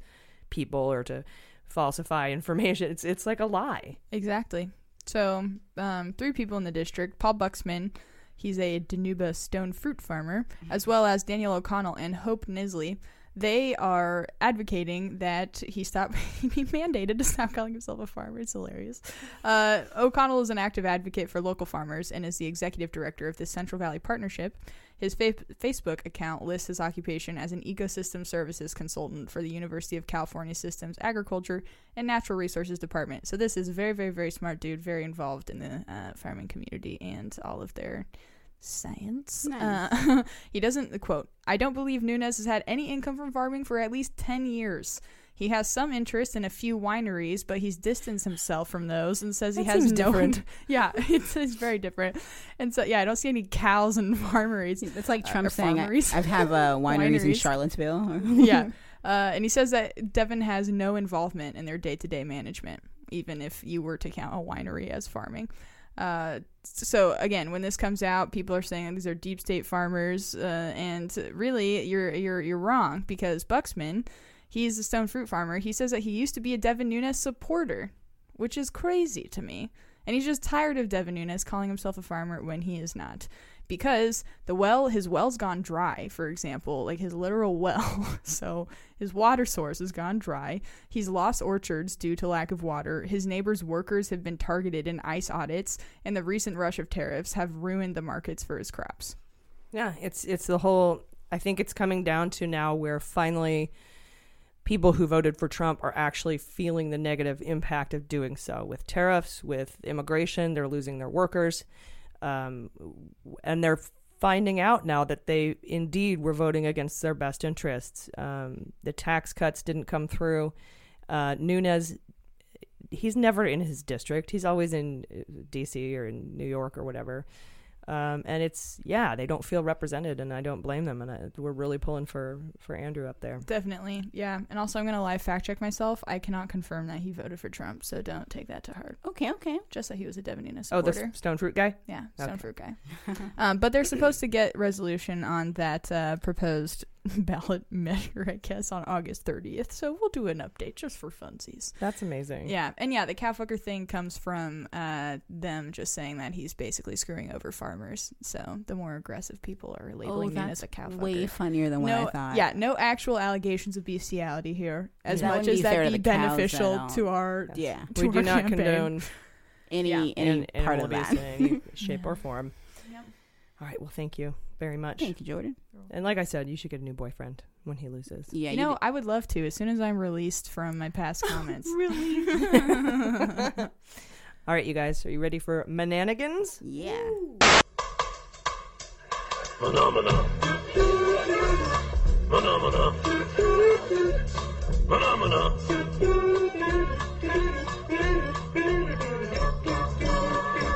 All right, guys, the Manafort trial was lit AF this week, uh, and I'd like to go over it in our new segment, Mananigans. Um, that's Manafort shenanigans. This segment will be around for as long as Manafort is on trial, so who knows? Uh, that could be a while. Uh, this one actually is wrapping up, but there's another one. Yeah. There's always going to be, I think, another trial. Dude, we for- could follow him in prison, put a webcam. That Oh my seems God. invasive, but if he agreed, if he agreed. Look at the Manafort in his natural Mm-hmm. environment. Dude, yes, Jail. Get David Attenborough to just narrate in Manafort. Or the honey badger guy. Paul Manafort don't give a shit. Oh my gosh, that'd be great. Paul Manafort don't care. All right, so day five of the trial was Monday. Rick Gates was uh, on the stand, and Monday he told the court he and Manafort committed bank and tax fraud. But the stunner was that he admitted he had stolen hundreds of thousands of dollars from Manafort by filing false expense reports. He he embezzled, and it was funny because he wouldn't say the word embezzling, and the and the uh, I think that actually came later um, in the cross examination. But they're like, "So you embezzled?" He's like, "I I falsified expense reports." So you embezzled? He's like, "I falsified expense reports." You don't want to say it? I'm like, he goes, "Why does it matter?" And then he turns around to the jury and goes, "I embezzled money from Paul Manafort." it was just hilarious. The jury likes him more now. And um, I, I want to be clear. First of all, I this guy is a criminal and an asshole, uh, and I Gates, He's, yes, yeah, yes. he's a terrible human being. He's garbage, and I, but but that's just funny to me. It is funny. It is. I And he flipped- embezzled money. yeah. If anyone flips, they automatically go up a little bit of a notch in my book. Yeah, yeah, just a peg or two. Yeah. Yeah. Still shitty. He is cooperating with the government, so Yeah, I guess that's a, a silver lining. But he for his terrible, terrible existence. Um, anyway, it makes sense though that that this would come from prosecution because it takes it away from the defense in case they wanted to use it to paint Gates as a shitty guy, which is they're gonna, was going to end up being their whole defense. Um, but he does go to jail for 100 years if he lies on the stand, so that's probably not likely. Uh, then there was there were spats between Ellis and the prosecution again when Ellis read them the riot act for unnecessary questioning about the motivations of billionaires. Then they had a pretty heated argument for about 10 minutes with Ellis criticizing uh, Andres, the guy, one of the prosecutors, for not making eye contact and rolling his eyes. Look at me. Um, he also banned the use of the word oligarch and had a back and forth with Andres about that, all in front of the jury. Then late in the day, another big argument happened between Ellis and the prosecution about the pace of the trial. Ellis kept telling Andres to get to it. And Andres replied, We're at the heart of the matter. And Ellis just yelled, Just listen to me. And as the Gates testimony continued, Ellis would continue uh, urging Andres to hurry it up, continually interrupting, saying, Next question. And he would be, Okay, next question. And he would just like do that. Like, Seems yeah, like a dick. He like He seems fun. Talk about what I'm gonna say. Um, yeah, put a pin in it. Bring it back. They they also called a Treasury employee to the stand Monday who testified that Manafort and Gates did not report their foreign bank accounts, and we learned that Manafort made over sixty million dollars working in the Ukraine, um, which we learned from the testimony of Cindy Laporta, which started Friday but continued into Monday morning. Uh, she talked about how Manafort avoided paying taxes by using shell accounts in Cyprus and creating loans and then forgiving them. And incidentally, remember that one time uh, in Manafort's notes from the Trump Tower meeting where he said, use Cyprus as inter? That now says to me, and this is conjecture, Oh, yeah. but I'm right, that they actually discussed paying Russia for hacked materials in that meeting, and they were going to use one of Manafort's Shell's companies or Shell Bank accounts, one of his dozens dozens of Cypriot accounts, as an intermediary to pay the Russians. Hmm. So look for sense. that. Look for that in upcoming superseding indictments on Manafort for crimes of collusion, as outlined by the Rosenstein Scope memo. Put some beans on it. And be sure to check out episode 23 for the information on that Rosenstein memo. We go over it in pretty good detail in episode 23. Day six of the trial, Tuesday, Rick Gates was cross examined by the defense, but the big surprise was the defense repeated questioning about Gates' extramarital affair.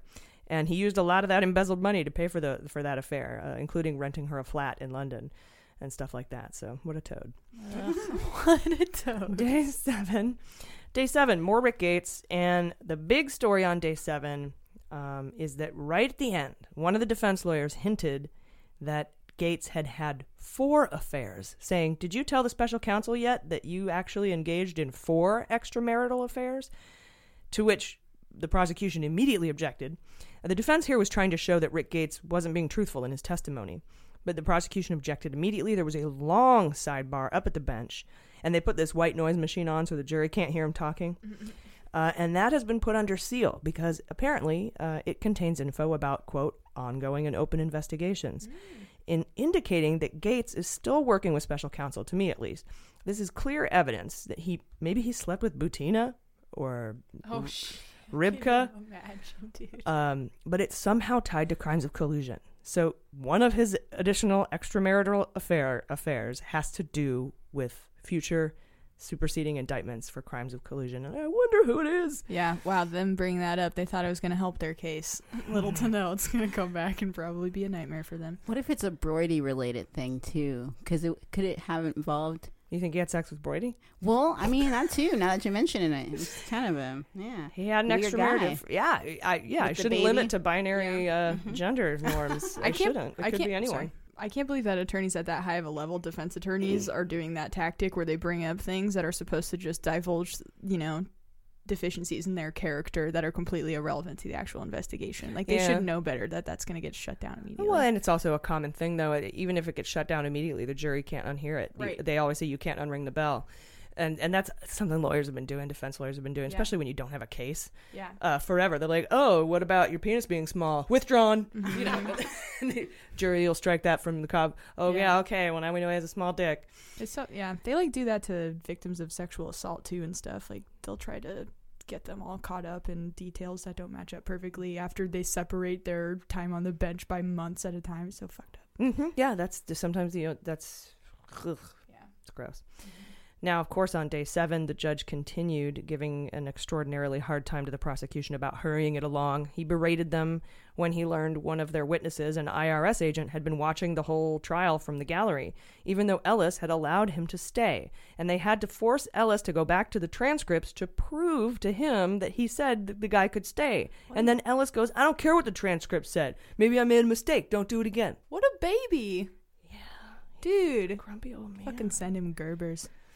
But doesn't he also like treat people like crap when he thinks they have a shot at winning? Just not necessarily like intentionally, but just like it's a coincidence. It's almost like he subconsciously is tougher on people that he thinks. I don't think it's he- subconscious. You think it's conscious? Yeah, and, and I, I think I will get into that because you're you know you're right. Sometimes in order to make sure that the appeals process they, they can't poke any holes in the case by being unduly difficult on the mm-hmm. prosecution because you think they're going to win.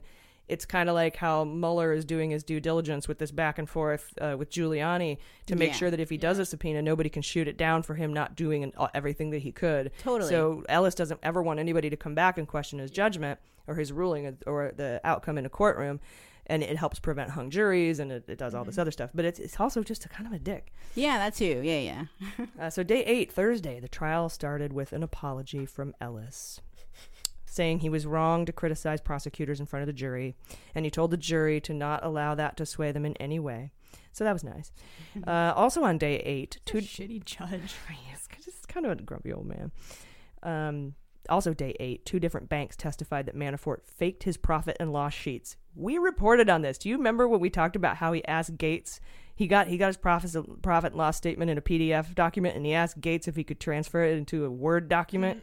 And then it, the formatting got all fucked up, and they tried to change the profits, and it looked obviously stupid and completely doctored. It was like bad Photoshop. It was almost like that uh, Air, uh, Donald Trump Jr. Photoshop where he made uh, Trump's approval rating go from 40 to 50 and it's so bad like stop if you're a republican stop trying to do photoshop and stop trying to amend pdfs you suck at it. Hire someone. Mm-hmm. But I've, you know you probably don't want to do that because we would testify against you. Mm-hmm. It's just hilarious to me to watch them try to do technology.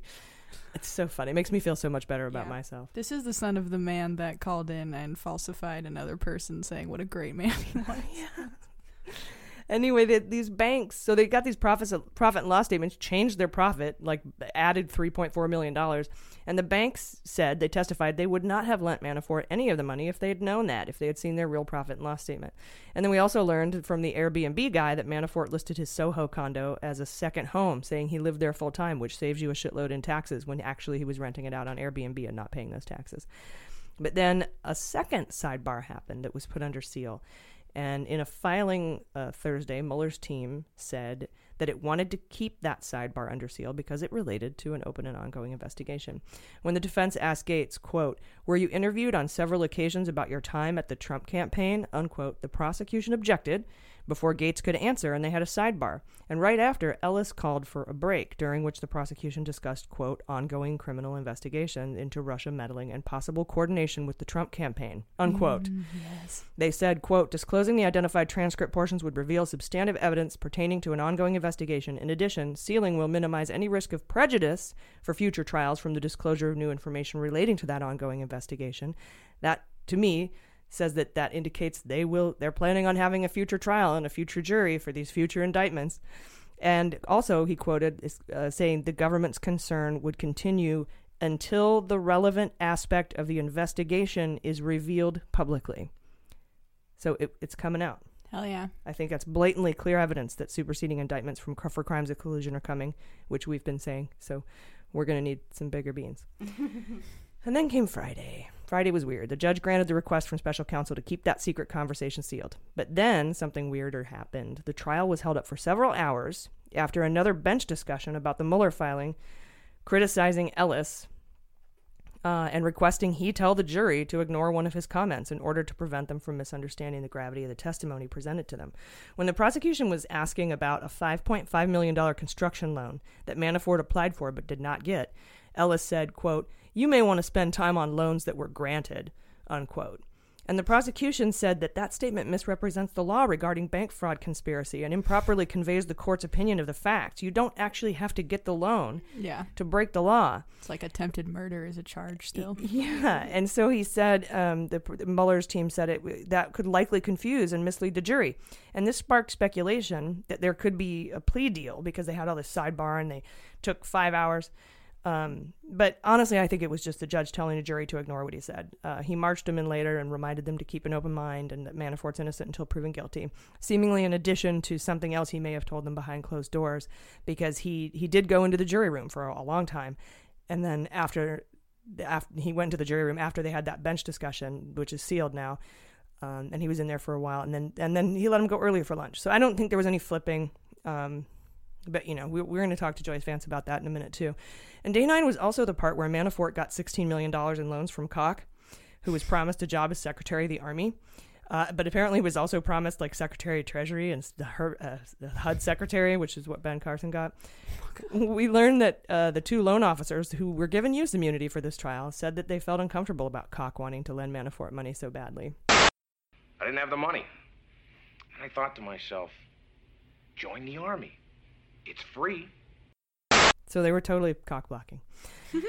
um, also on day nine, which is Friday, BT dubs, uh, prosecutors filed a motion asking Ellis to revisit another comment he made in front of the jury, and the prosecution says it will likely rest its case on Monday. So I found that fascinating. Uh, about all these sealed sidebars, I found it really interesting. Like there's like three big ones, and so I felt compelled that I uh, I wanted to talk to an expert. Joining us today is one of my favorite MSNBC contributors. She's a law professor at the University of Alabama and previously served as the U.S. Attorney in Birmingham under Obama. Please welcome Joyce Vance. Joyce, thank you for agreeing to appear on Mueller, She Wrote. Glad to be with you. Well, I'm very honored. Your your insights on MSNBC are always succinct and educational. So I wanted to bring you on today to talk about the sealed sidebar conversations that have been going on in the Manafort trial this week. So can you explain what those are and maybe why they wanted them under seal? It's very interesting. This looks mysterious and maybe even devious to folks who haven't spent a lot of time trying cases in a courtroom. But really, when you're trying a case, these sort of things happen a good bit. And the reason for that is juries should only hear evidence that's properly admissible in a case. And so judges will speak privately with lawyers to determine sometimes what that evidence is, if there are any other issues in the trial, and to make sure that at the end of the trial, the jury has only heard properly admissible evidence so that whatever the result of the trial is, it can be affirmed on appeal. So I think it's important to, to put aside um, the fears that some people seem to have that there's mischief afoot here. That said, though, these sidebars have been pretty interesting. I think the most important one came during the cross examination of Gates, the government's star cooperating witness in this case, when he was asked by the defense on cross examination about some of his conversations with the government. And the government objected, and uh, proceedings followed six pages of conversation between lawyers and the judge that are now sealed, which means we can't see them, at least for now. But what emerged is a clearer picture of Gates's value to the government. And so, this notion that although he's cooperating in the Manafort case, there are also other ongoing investigations that he's playing a role in. I think we've suspected that all along. Gates's plea agreement holds out hope that he will, in fact, not serve any jail time if his cooperation with the government is fruitful. And so that tells us that he had something very valuable to offer the government. The government was uh, willing to indict Manafort without Gates's assistance. When they filed that indictment, they didn't know that Gates would cooperate. He was a named co defendant. So that tells us that although he has value in the Manafort prosecution, the primary value he has to uh, the government is probably in, in other areas. And we can speculate about what those might be if you want to. Well, yeah, no, I think you're, you know, that's a really good insight because I mean we've been speculating for a while now that there's probably you know especially since that four page redacted Rosenstein memo came out about the scope uh, and it, it, said Manafort was uh, able to be um, investigated for crimes of collusion, whatever those might be. I, I, I understand there's several that could be in there. But uh, these little sidebars, particularly the one you mentioned, kind of indicate that there is open, there are open and ongoing investigations, potentially with Manafort, um, or even just as Gates being, he continued, I believe, to be part of uh, Trump's campaign after Manafort left. So I think that that's um, a really interesting indicator. And then, of course, we also had the sidebar where they took that, the defense took that parting shot about four women. Um, extramarital affairs, and then they they had their little sidebar and put that under seal as well. So it's it's all very interesting. It is, you know, and the defense's strategy is to dirty up the government's cooperator and convince the jury that they shouldn't um, credit any of his testimony. Of course, he was the person that Manafort chose to be the government's star witness, in effect. So we'll have to wait and see how that plays out with the jury. Yeah, I agree, and I'm I'm also with you that I think that the um, the delay that happened on day nine was the, the you know I think it was several hours, eh, but the the timing seems to be you know the the government the prosecutors filed filed their motion um, about curing something with the jury. The judge went into that jury room for quite a while. Uh, and apparently it got fixed. And he came back out, brought the jury out, did roll call, and let them go early to lunch. And then they picked up right after lunch. So I don't see it. I kind of don't see anything going on there besides a, a curative um, a situation with the jury as well. Yeah, you know, it's tough to know. There was a lot of speculation that perhaps a juror had been exposed to some outside information, which, of course, juries shouldn't have happened uh, during a trial, and that the judge painstakingly may have spoken with the juror and with the lawyers in order to make sure that that juror could continue to fairly deliberate. These things happen not frequently. Uh, but Judge Ellis has been thorough about maintaining the integrity of this trial, and, and that action would seem to be in keeping with his general approach. Yeah, agreed. And I think that some of the other uh, speculations and uh, that were coming out about there being some sort of a, a, a, flipping or some sort of a Manafort deciding to cooperate. I don't know that there was time in there for in those discussions for that kind of uh, situation. Right. I saw that speculation you know, sometimes a defendant won't actually decide to plead until he realizes that the evidence is in and that he is inevitably going to be convicted. But Manafort certainly knew that walking into this trial and is willing to roll the bones for better or for worse. Yeah, correct. And he has a whole other trial coming up in September, so there's there's always right round round 2 on slightly different charges and it's worth pointing out that Manafort had the option. The government gave him the option of just doing it in one indictment. And he insisted that they indict him on these other charges in Alexandria, where there was venue. That meant the, the location that was correct for the government to bring charges. He could have waived that and, and dealt with this in the course of one trial, but he apparently wanted to have two. Yeah. And Okay, so here's something that I had mentioned earlier in the show that uh, kind of confused me, and it's about the Andrew Miller subpoena. And they've been trying to get him in for months now, uh, and he's been um, working through right. through that. But then apparently he held himself in contempt of court so he could a- appeal it. I'm not quite sure I understand that move. Can you explain that to me? This is very interesting, and I'm not entirely sure what's going on here because the judge uh, sealed these proceedings, and yet the lawyers came out of court and talked about it. And they indicated that they wanted their client to be held in contempt so that they could tee up for appeal the issue of whether or not Mueller has proper jurisdiction as special counsel. You know, this argument we've seen before Mueller was illegitimately appointed, therefore, his indictment of Paul Manafort should be dismissed. They lost in the district court. Now they're trying to get that up on appeal. But typically, when a court seals its proceedings, you don't see the lawyers walk out and talk about them. So I'll be interested to see if the judge has any comment on what happened after her hearing concluded. Yeah, that will be interesting to to to hear about. Um, and then one final weird question that I saw on Twitter this week that apparently the DNC is suing the Russian Federation. We knew that from uh, maybe a, a couple weeks ago when they were trying to serve Kushner in that case, but they apparently uh, process served WikiLeaks via Twitter. Is that how much legal weight does a Twitter serve hold? So this is absolutely a brilliant strategy um, in the DNC lawsuit. Of course, there will be some legal proceedings, I'm certain, to determine whether or not service by Twitter is now a good form of service. But WikiLeaks is notoriously uh, unavailable for service of process in legal proceedings. And the, the DNC, which is helmed by my former DOJ colleague, Tom Perez, who is the Assistant Attorney General in the Civil Rights Division, and a very fine lawyer and tactician, apparently came up with this strategy of serving WikiLeaks on Twitter, where WikiLeaks is present. And they went to the judge, and the judge authorized this service. And so yesterday, we saw this really interesting tweet from a process serving uh, firm announcing that they were serving Twitter in this very public venue.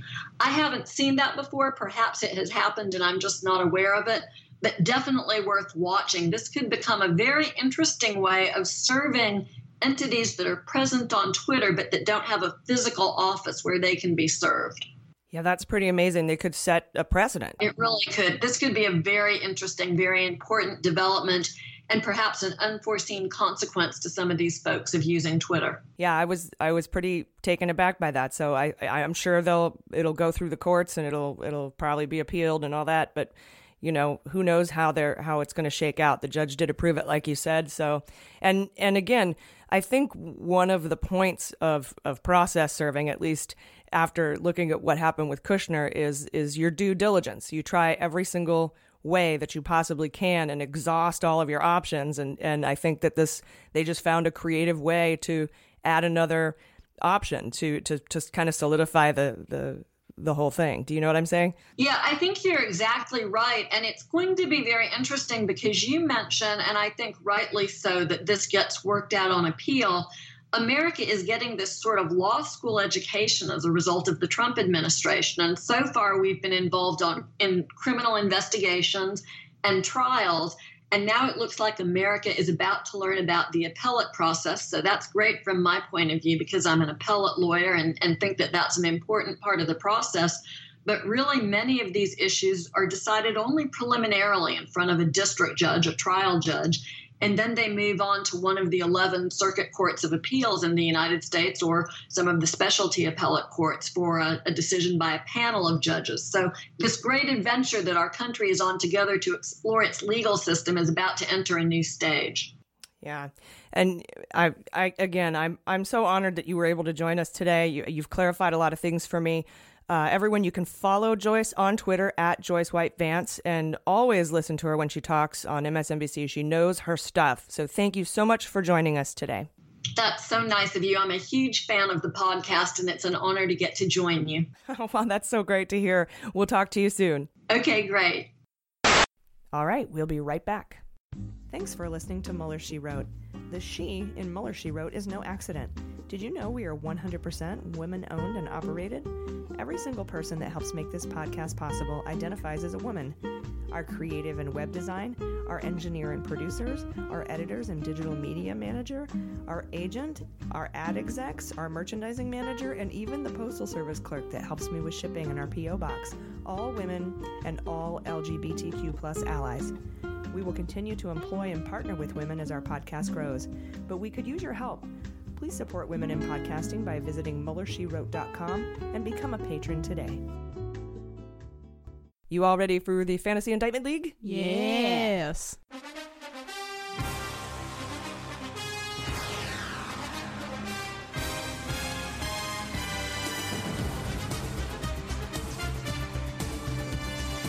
All right. Well, before we get into this, you had put a pin in something when we were talking about um, the Manafort trial. What was it you wanted to say, Jordan? Yes, yes, yes. Thank you. Uh, just another thing of Ellis being a baby. He had apparently at one point, I forget which prosecutor was exactly, but he was he started berating a prosecutor and said that he's like, I understand you're upset, but you have tears in your eyes right now. I can see them. I can see you have tears. And he was like, I don't have tears in my eyes, Judge. can you please like I'm not say to that? assholes. That's Yeah. what's going on. Yeah, I just thought that's incredibly unprofessional. That's yeah. that's ridiculous. All in front of the jury. Exactly. Um, that's just interesting, and I, I really hope it doesn't affect it in right. any way. And it's like if you're trying to, like you said before, I think that's very true that he's trying to, you know, make this super sealed tight in the event of appeals.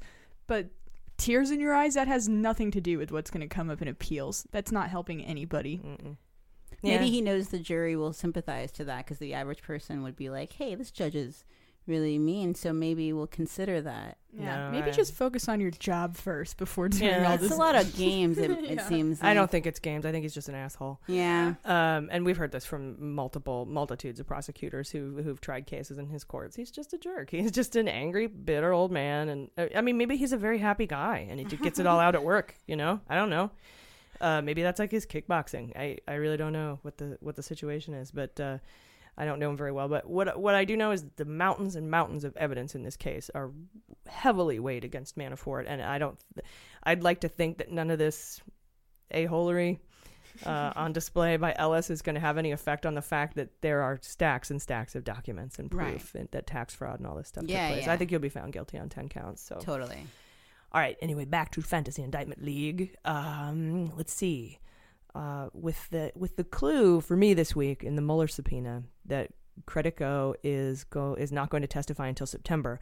I'm taking Stone and Assange off my list this week because you can't get S- Stone without Credico's uh, thing, his testimony, Mhm. or you can, but I don't think he will.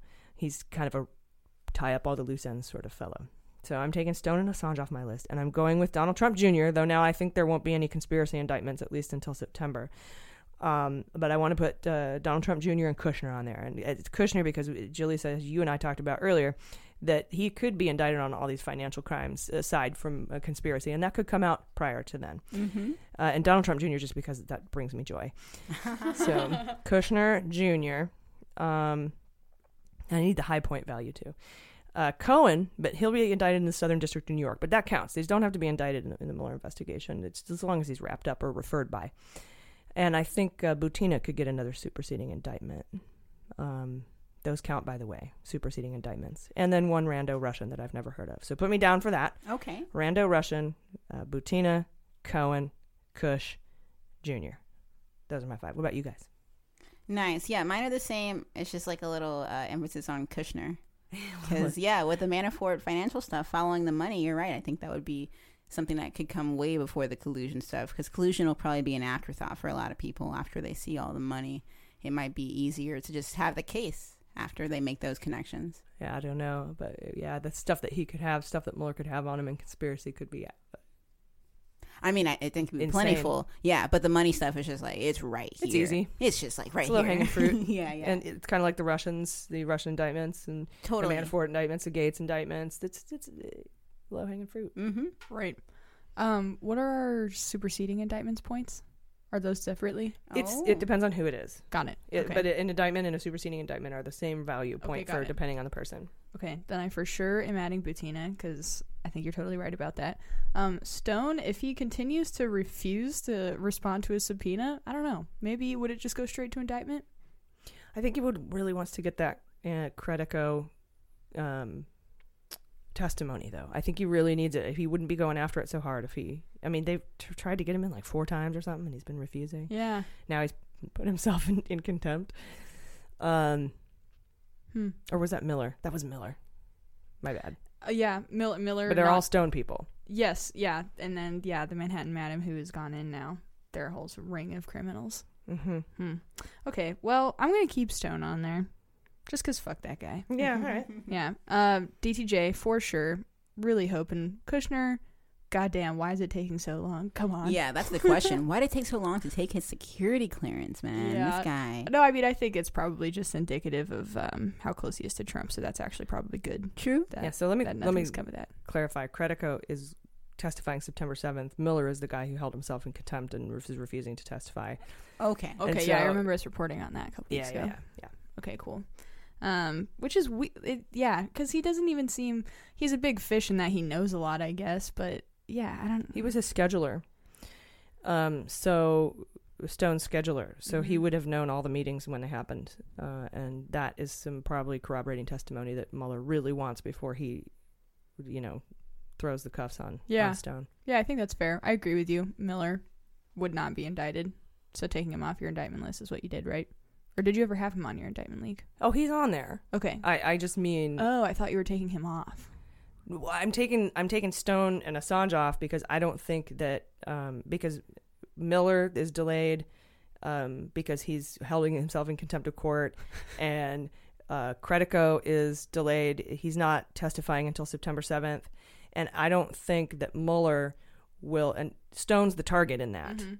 And I don't think he's gonna get Stone until he wraps up the investigation with those two. So there's a few more And I don't think he can indict those two until after he interviews them either. Okay, Yeah. got it. I get it. So you're So just down tailoring your league to like this week. Yep, it's this week. Yeah, yeah, yeah. Ah, Beautiful. Oh, yeah, okay, yeah. Okay, I feel like. Jared, man, I can't wait any minute now. I, I- I- stand by it. yeah. Butina, though, she's a good. You know, she's arrested, but like, what if they get her for then if it's not an Lying indictment? and conspiracy. Those are her two indictments so there far. we go. Okay, Yeah. so more indictments. Yeah. Yeah. Mm-hmm. Once again, on this week, if Jordan doesn't understand how fantasy football works, I'm, I'm in the same boat.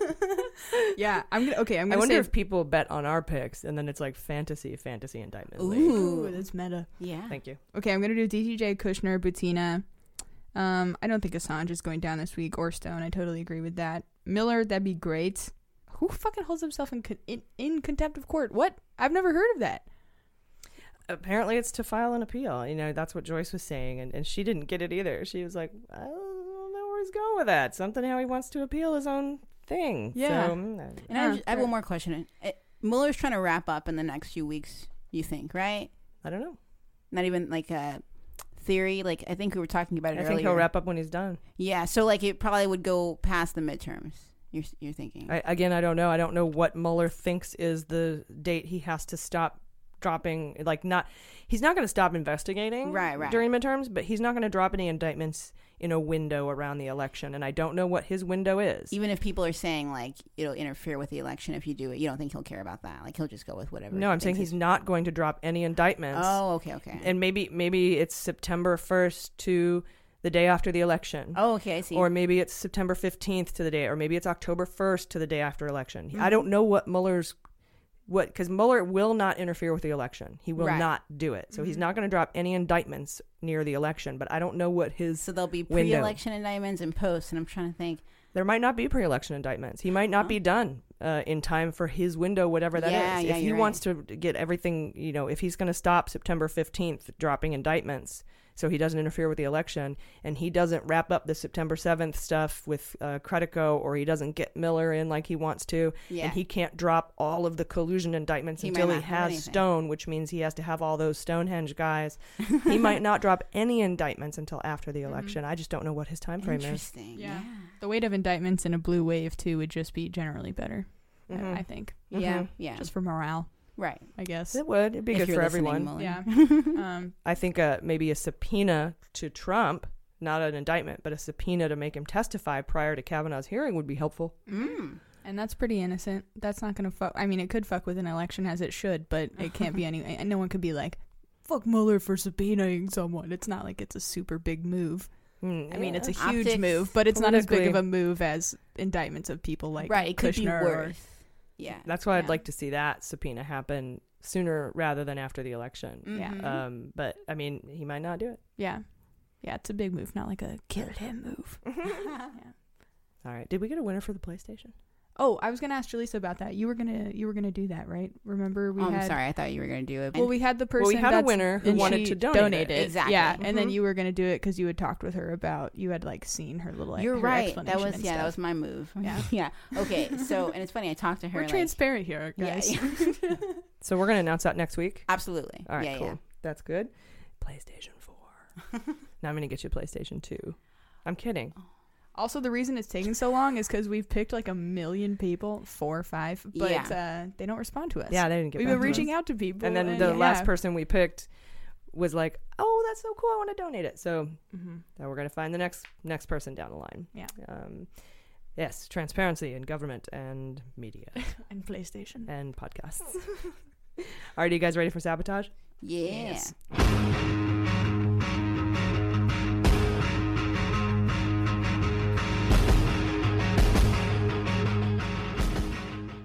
right, this week in sabotage, I found a story from our buddy Scott Stedman.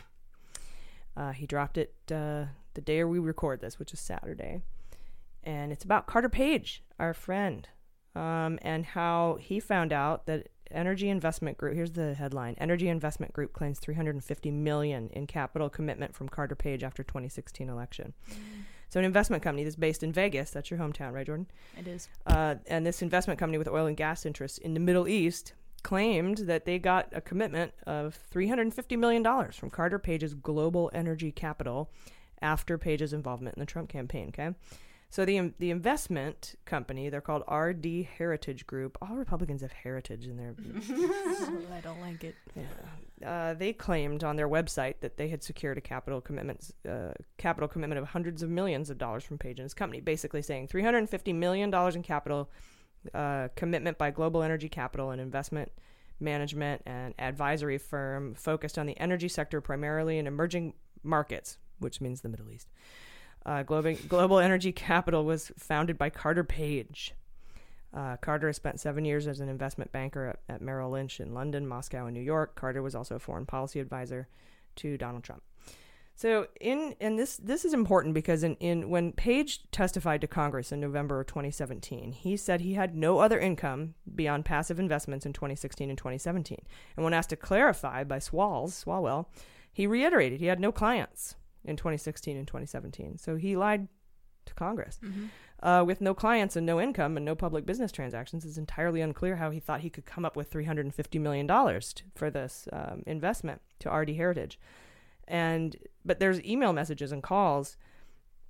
Or well, what I should say is that uh, I know Stedman tried to email and call them and Page and everybody, and, and they none of them would uh, would comment on the story. Um, their registered address is a UPS store, um, where this three hundred fifty million dollars was going to come out of. It's a UPS store in Vegas, um, and the only other deal that they had going on since 2013 was earlier this year with something called Lean Life Health. That's a Canadian pharmaceutical company. Um, and RD Heritage and all of its partners are, are actually not accused of any wrongdoing. They were just Page offered him 350 million. So the question is, first of all, he lied to Congress saying he didn't have any clients, and he told Congress he had no money. So where's he going to get 350 million dollars? Mhm. Where do you think he's going to get that? Um, I- I'm thinking. Um, do you you guys remember the Rosneft sell off? That Um, that uh, Trump was supposed to get 19 percent of. That Yes. Carter Page was Yes, yes, uh, yes, yeah. was a um, broker for. Maybe that's what he thought he was going to use to do this. But Yeah. wherever it comes from, or wherever it maybe didn't exist, the, the the fact of the matter is that he lied to Congress. So I was wondering. That's why I have it in sabotage. If you thought that you might want to bump Page up to your fantasy indictment league, Mm. Yeah.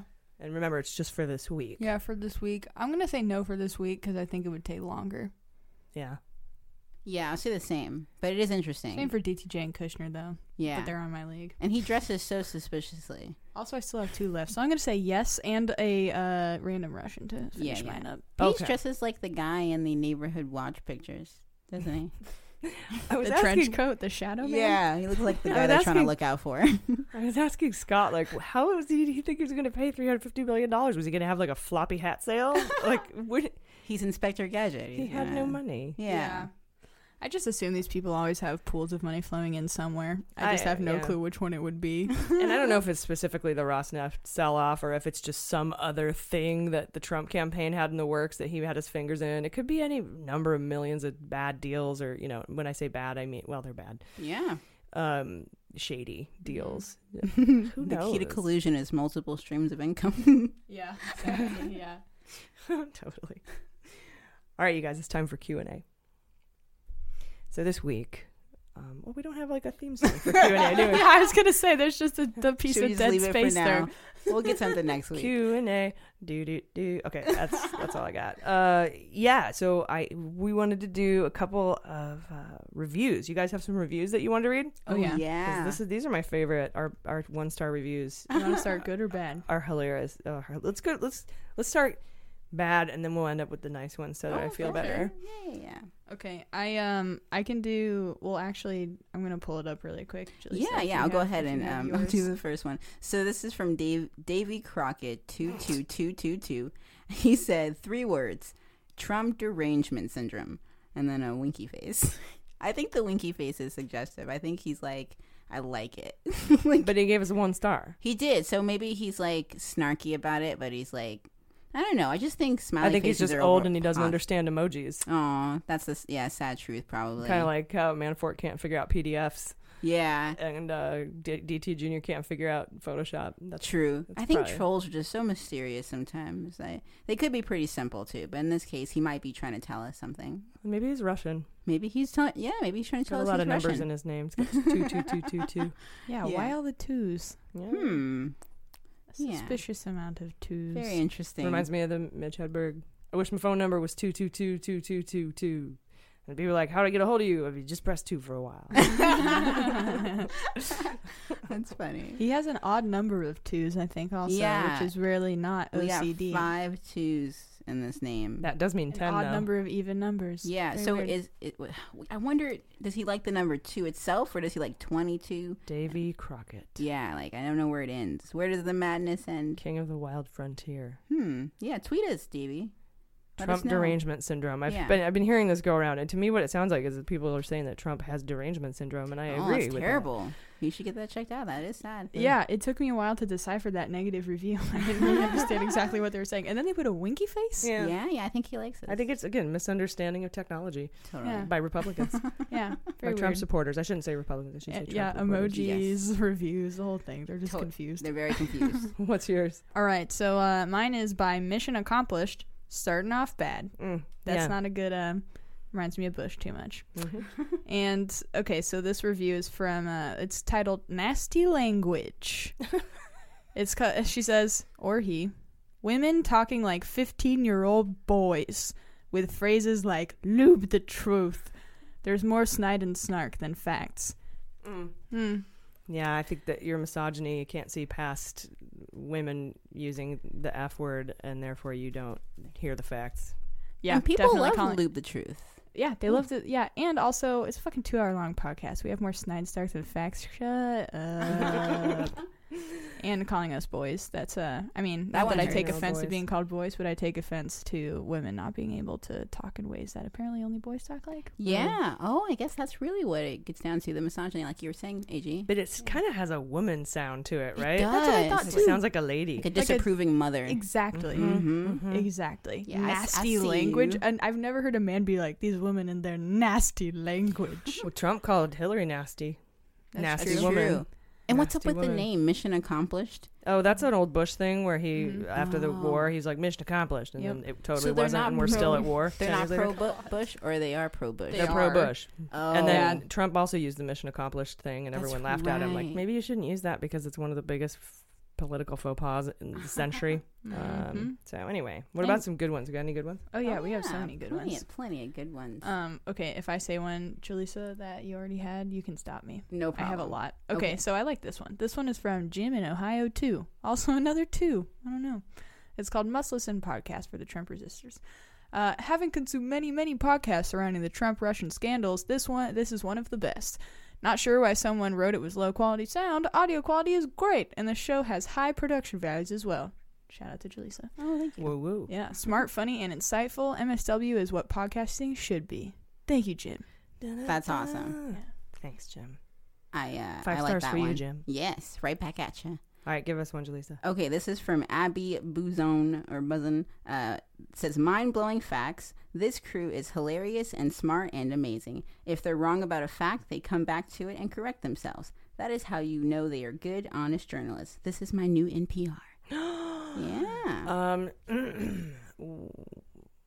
thank you. that is a big Uh, compliment. we are- That's huge. Are we journalists? I mean, I don't call myself one, but I don't. I'm not one to tell someone what to call me sometimes. I mean, if you, uh, yeah, that's true. What is the definition of a journalist exactly? We're reporters. be- I think Yeah. to a degree we I think report. we're I think we're fourth estate, but I don't Fourth know. I feel I feel like that's like I feel like so legit. That's crazy. Yeah, that's a huge compliment. Thank you. Thank you, yeah, Abby. Sometimes we get insights from guests and stuff that may have not been previously reported. and they're Yeah. journalists, Yeah, so I mean, if they if they like us, And I am strong with the imposter syndrome, as we've discussed. So maybe it's just me not Mhm. feeling like I'm worthy of that. Yeah, I don't know what the definition of. Yeah, maybe I should look that up. That's hilarious that we're having a conversation about this. because Yeah. we all have imposter syndrome.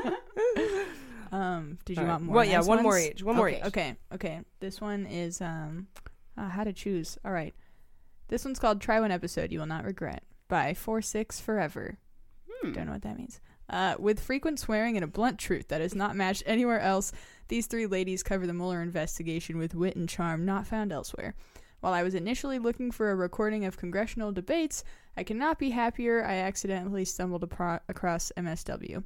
Whatever uh, your politics are, MSW explains every detail of the Mueller investigation with proper background so all may understand what is going on in the day's current politics. While MSW is unapologetically progressive, listeners will enjoy a refreshing return to a main focus of the defense of public information and democracy. Damn. She must be into 15 year old boys because she likes the way we talk. So Oh my goodness, that is such a thorough review. That That is so nice. cool. There were a That took couple more time. sentences. Yeah, actually. forty six forever. That's what's up. Yeah, four, four, six, four, forever. four six forever. Nice. I have a, a, a short one to wrap it up. Uh, this one's called "Put Some Beans on It" Oh. by Autumn Joy. Uh, another winky face. This one seems positive though. and uh, they say you're going to love listening, but hate waiting for the next episode. Thank you, ladies. Thanks, guys. Yeah, that's like Yay. the I hate to see you leave, but I love to s- watch you walk away. Yeah. Yeah, with a little less uh, sexism in it. True, but yeah. true. But I mean, I think when it's from a woman, Autumn Joy, I just assume that's a woman. Now that I think about it, I'm part of the. Do you know why they want they love to see you walk away? Um, because of my butt. Yeah. All right, just checking. Yeah, it's empowering. I think if coming from certain, you know, I'm just gonna leave it at that. Empowering in the butt stuff. Yeah, yeah, yeah. All right. Thank you for leaving reviews, everybody. It's Yes. really nice. Seriously. Definitely. Yeah, stop by Apple Podcast, give us one. We would love you. Um, and subscribe. Um it helps uh, get the word out. Believe it or not, uh, the whole point, our mission on this podcast is to make sure everybody who who can will get to hear this so that they can understand what's going on, but also not experience the fatigue from the mainstream media or or the um. And I'm not slamming the mainstream media. I'm just saying, you know, with a little fun and lighthearted, uplifting and comforting remarks, maybe it helps mitigate fatigue and exhaustion from from all this news. So, uh, in order to get the word out, for some reason, uh, you gotta subscribe on Apple and leave us a review. That's the best way to do it. They've they've told me, and uh, but you know I can't edit PDFs or use emojis properly, so I might not be the right person. We Uh, should do an edited version of a bad review, a bad Photoshop like fix version. that for you. yeah. I did that one time, but somebody tweeted out uh, something about I love how Obama and Hillary are giant pieces of shit, all in caps, and I crossed out everything except I love Obama and Hillary. Yeah. And I said, "Here, I fixed your tweet for you." Yeah, Just- but like blacked it out, like obviously. That's Yeah, cute. that's Didn't even try to Photoshop it. All right, so we've got a couple questions this week. Uh, at T Ferrandino asked if there will be a scheduled protest to protect Mueller. The only one I know about is the one that would be triggered by Mueller or Rosenstein's firing. And for info on that, you can check out TrumpIsNotAboveTheLaw.org. Uh, and then you can find the uh, protest near you for when that happens. At underscore Radiator Cat, yay, uh, wants to know if I think Hope Hicks' interaction with Trump is obstruction or witness tampering. And uh, Marissa Gabrielle says, "quote Hope Hicks meeting with Trump on a plane, witness tampering or butt stuff." I know. Do butt stuff tonight. But I don't want to do butt stuff tonight. So, as you probably all have heard, uh, Hope Hicks boarded Air Force One this week with Trump to go to Ohio. And for a group of people who flipped out about Loretta Lynch meeting on a plane on a tarmac in Phoenix with Bill Clinton for 10 seconds, even though she had nothing to do with the Hillary investigation because Comey was taking it out on his own, which is why you guys wanted him fired in the first place. So, what? Um, you can't come to me and say he went rogue and he did it himself without talking to his AG and deputy AG, and so that's why he's he's was fired. Oh, but look, the deputy, the AG is talking to Bill Clinton on the plane, so they're totally conspiring because she's in charge of that investigation. You can't say she is and then say she isn't. No, whatever. Shut up. Um, you know what I'm talking about. but yeah, she boarded the plane, and I, you know, someone was like, maybe she was wearing a wire, and and no, the Secret Service won't let you on uh, with a wire. They'll find it. Um, so I doubt that that's the case, but I'm sure Mueller will, might want to bring her back in and ask her what happened on the plane. Uh, I would. So we might be able to look for that subpoena soon, or she might just voluntarily go in and speak to him about it. Yeah, I saw a headline that suggested that maybe she could. It's it was an opinion piece, I think. Um, that maybe she's thinking about getting back into working for him or something. Oh yeah, she was gonna take a position at his campaign, doing something. Not his, yeah, for his campaign, for his 2020 campaign. Oh yeah, something Yeah. like that, or maybe work back at the White House with them or something like that. Yeah, I can find the source and bring it back next That's week. weird. Uh, at Big Politics Nerd wants to know the word for the frustration we all feel waiting for indictments, kind of like the political equivalent of blue balls. well, as you know, I've compared it to waiting for the beat to drop in an EDM song, but uh, at Sam Stanton says it's called sadistic edging. And he says that's a new phrase. I'm like, no, that's a pretty That's old funny. phrase. I feel like it's a purgatory. Yeah. Yeah, like we're all kind of being punished, sort of, for Limbo. not staying on top of all of this as a citizenry. You that's know, meta. maybe. Yeah, yeah, I, I like that. It falls into the simulation idea too. You know, whether it's religious or whatever. It's like the idea is that we're all kind of left behind. Yeah. we took our democracy for granted, and fucking sicknesses have taken over. Mm-hmm. It's not our fault though; it's their fault. But I'm just saying. Apathy. Yeah. Um, it's just everyone's problem. Uh, Sam Stanton also wanted to know something uh, now that Peter Smith is back in the conversation. But Peter Smith is the guy who killed himself. Remember with the no foul play note. Mhm. Um, Oh, there's God, there's a. BuzzFeed piece out on him now, and and um, at the time Shane Harris told us he felt that there was no foul play, as his suicide note read, but he says he never felt right about it. So let's go over that timeline. I, I went over this timeline this week when I spoke at the Kremlin Annex protests. Um, June 7th, 2016. That was Giuliani's pre Trump Tower meeting meeting. Do you remember when he mm-hmm. was like, we had a pre meeting, Trump wasn't there? Um, uh. That was June 7th. And that, that night, Trump promised a speech about dirt on Hillary the following Monday. Then the next day, June 8th, Russia launched DC leaks. And then on the 9th was the Trump Tower meeting with Veselnitskaya. Two days later, on the 11th, Assange appeared on UK television saying Hillary dirt was coming. And then on the 13th, Trump was supposed to give his dirt speech, but didn't, likely because he thought he'd have physical emails in his hands from that meeting. Uh, but instead, they just promised they would set up the uh, dirt and agreed to set up leaking outlets like DC Leaks and Guccifer 2.0 with uh, payment going through one of Manafort's Cypriot intermediaries. Remember his notes from the Fusion GPS transcripts? Mm-hmm. Um, June 14th, next day, Russia launched Guccifer 2.0. And the next day, Guccifer leaked DNC and DCCC emails. Then, between then, between June 14th and July 27th, is when Peter Smith was looking for Hillary's emails on the dark web. Said dark web folks had reached out to him, and he went to this guy named Tait at the FBI and asked him to verify if these were really Hillary's emails. Um, and then, of course, July 27th, Trump gave his public wink telling Russia to hack Hillary, right? If you're listening, mm-hmm. 30,000 emails. And hours later, they attempted to, but never succeeded that we know about. And Peter Smith says he was working with Kellyanne Conway and Clovis and Flynn and Bannon. And BuzzFeed is now reporting that Smith spent money looking for Hillary's emails and even set up an account to manage the cash flow. 88 total transactions with about $140,000. The FBI agent um, that he was working with, or talked to, named Matt Tait, who warned Smith that whomever was saying they had Hillary emails was likely a part of Russia's campaign against the U.S. to interfere in the elections. The word is that Flynn was in contact with Smith about all this, Peter Smith, and he's been cooperating with special counsel for a while now. So we might see this in a separate indictment from from the Trump Tower conspiracy, or it could have all been connected. We just don't know. My guess is that it was one of several side efforts, uh, and Flynn is going to bring down, I think, probably Clovis, Kellyanne, and Bannon along with that. Now that Peter Smith is deceased. Mm. So that's all the weird trying to find Hillary's emails and who was coordinating it. Yeah. And I think that Stone is such a big piece of that. And at speaking of that, Chris Bliss one says he used to think Stone was a bit player, but now he suspects there's something about Assange and Guccifer we don't know. Possibly a big deal. Well, that's it. Here's what I think. I think that in the Trump Tower meeting with Veselnitskaya, Donald Trump Jr. and Manafort were promised hacked emails, so they set up uh, they agreed to set up DC Leaks and Guccifer 2.0, and Manafort was uh, said that they could pay them to do that out of one of his Cypriot accounts. And Stone uh, said he knew a guy who could get WikiLeaks for the Trump campaign instead. And that person is Credico. And uh, they'd be way better at deploying hacked documents and emails. WikiLeaks is just a much bigger platform than DC Leaks or Guccifer 2 mm-hmm.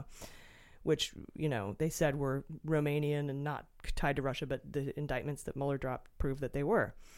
So the, Stone was the go-between for the Trump campaign and WikiLeaks. So who knows better whether or not Manafort also paid WikiLeaks, but he certainly paid Russia, and so you can put some beans on that if you want. That's all hmm. conjecture, mm. by the way, wild conjecture. Wild. And at Johnny O seventy five says, to be honest, I'm kind of a hater. I'm not at all happy that people have found the Mueller She Wrote podcast. You all have no idea how smart I was sounding to all my friends when special counsel discussions started. Now they know I'm a fraud. That's funny. Thanks, Johnny. Uh, you guys, that's the show. Any last thoughts?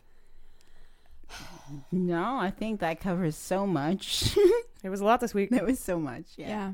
I yeah. feel like more and more hope is dropping every week, though. Yeah. Hope Hicks. Oh.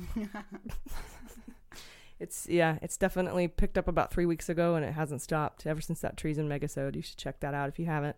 And um, it's yeah, the the news I think is not going to stop until maybe we get that little election break you know, from Mueller going silent, radio silence for so that, that you know because he's he's 100% going to make sure he doesn't interfere in the elections. Mm-hmm. Um, that would be bad. Mm-hmm. Uh, for for both sides. So anyway, thank you guys so much for listening. Please become a patron. Subscribe to us on Apple Podcasts. We love you so much. Our seriously, our listeners are the best listeners in all the land. So we really appreciate your support, and I thank you so much from the bottom of my heart. I've been Ag. I've been Jaleesa Johnson. I've been Jordan Coburn, and this is Mueller. She wrote. Mueller, She Wrote is produced and engineered by AG with editing and logo design by Jaleesa Johnson. Our sound engineering is courtesy of Resonant Recordings. Market consulting by Amanda Reeder at Unicorn Creative. Our digital media director and subscriber managers are Jordan Coburn, Sarah Lee Steiner, and Sarah Hirschberger Valencia. Fact checking and research by AG with support from Jaleesa Johnson and Jordan Coburn. Our web design and branding are by Joelle Reeder with Moxie Design Studios, and our website is MuellerSheWrote.com.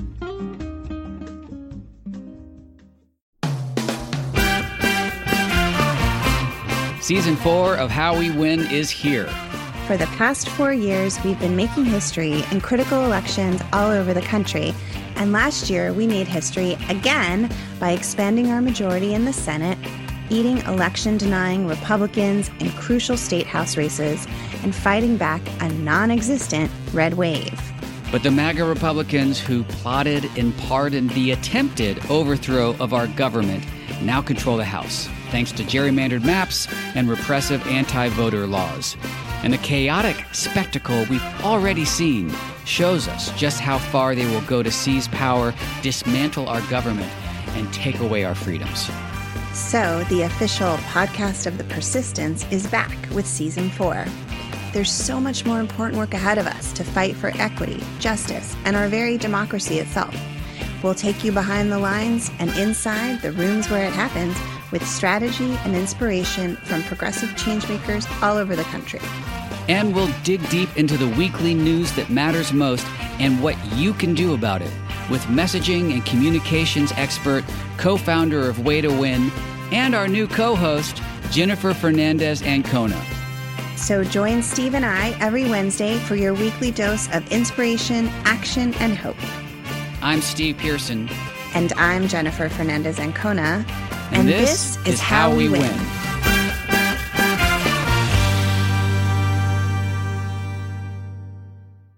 MSW Media. Hi, this is Jon Cryer, and I am hosting a new seven part true crime podcast called Lawyers, Guns, and Money that'll challenge everything you think you know about U.S. covert operations and presidential misconduct. From Jack Bryan, the director of American PSYOP, comes the incredible true story of John Mattes, a newly sworn in Miami public defender in the 1980s who has found himself completely in over his head. I step off the plane, and there is a van with a couple guys with Uzis. And one of them in broken English said, Welcome to Bogota, John. Mattes's first felony defendant has been arrested for having a machine gun and tells Mattes a dangerous secret. He was shipping arms into Central America on behalf of the CIA. As a first time lawyer, I want to act like I know what I'm doing. But with the help of a Colombian drug smuggler, how much money the CIA raised by hitting up drug dealers? A lot of money, millions of dollars. An Alabama mercenary. They were prepared to die to the last man. I saw this in them. I saw the fire in their eyes. And they made me their war chief. And a newly elected senator, John Kerry. We are looking at allegations of drug running, gun smuggling, conspiracy to commit murder, and murder itself. He'll fight to free his client. The judge said, Show me in a courtroom how we were at war. Expose an illegal war being run by the White House. I mean, I wanted him involved, but I didn't want to be on record as doing it. And somehow stay alive in the process. I just escaped a kidnapping by the CIA in Costa Rica. This is Lawyers, Guns, and Money. So you have a man in an Armani suit standing on the bow of a boat with a rocket launcher and says, If I lose sight of you, I will launch.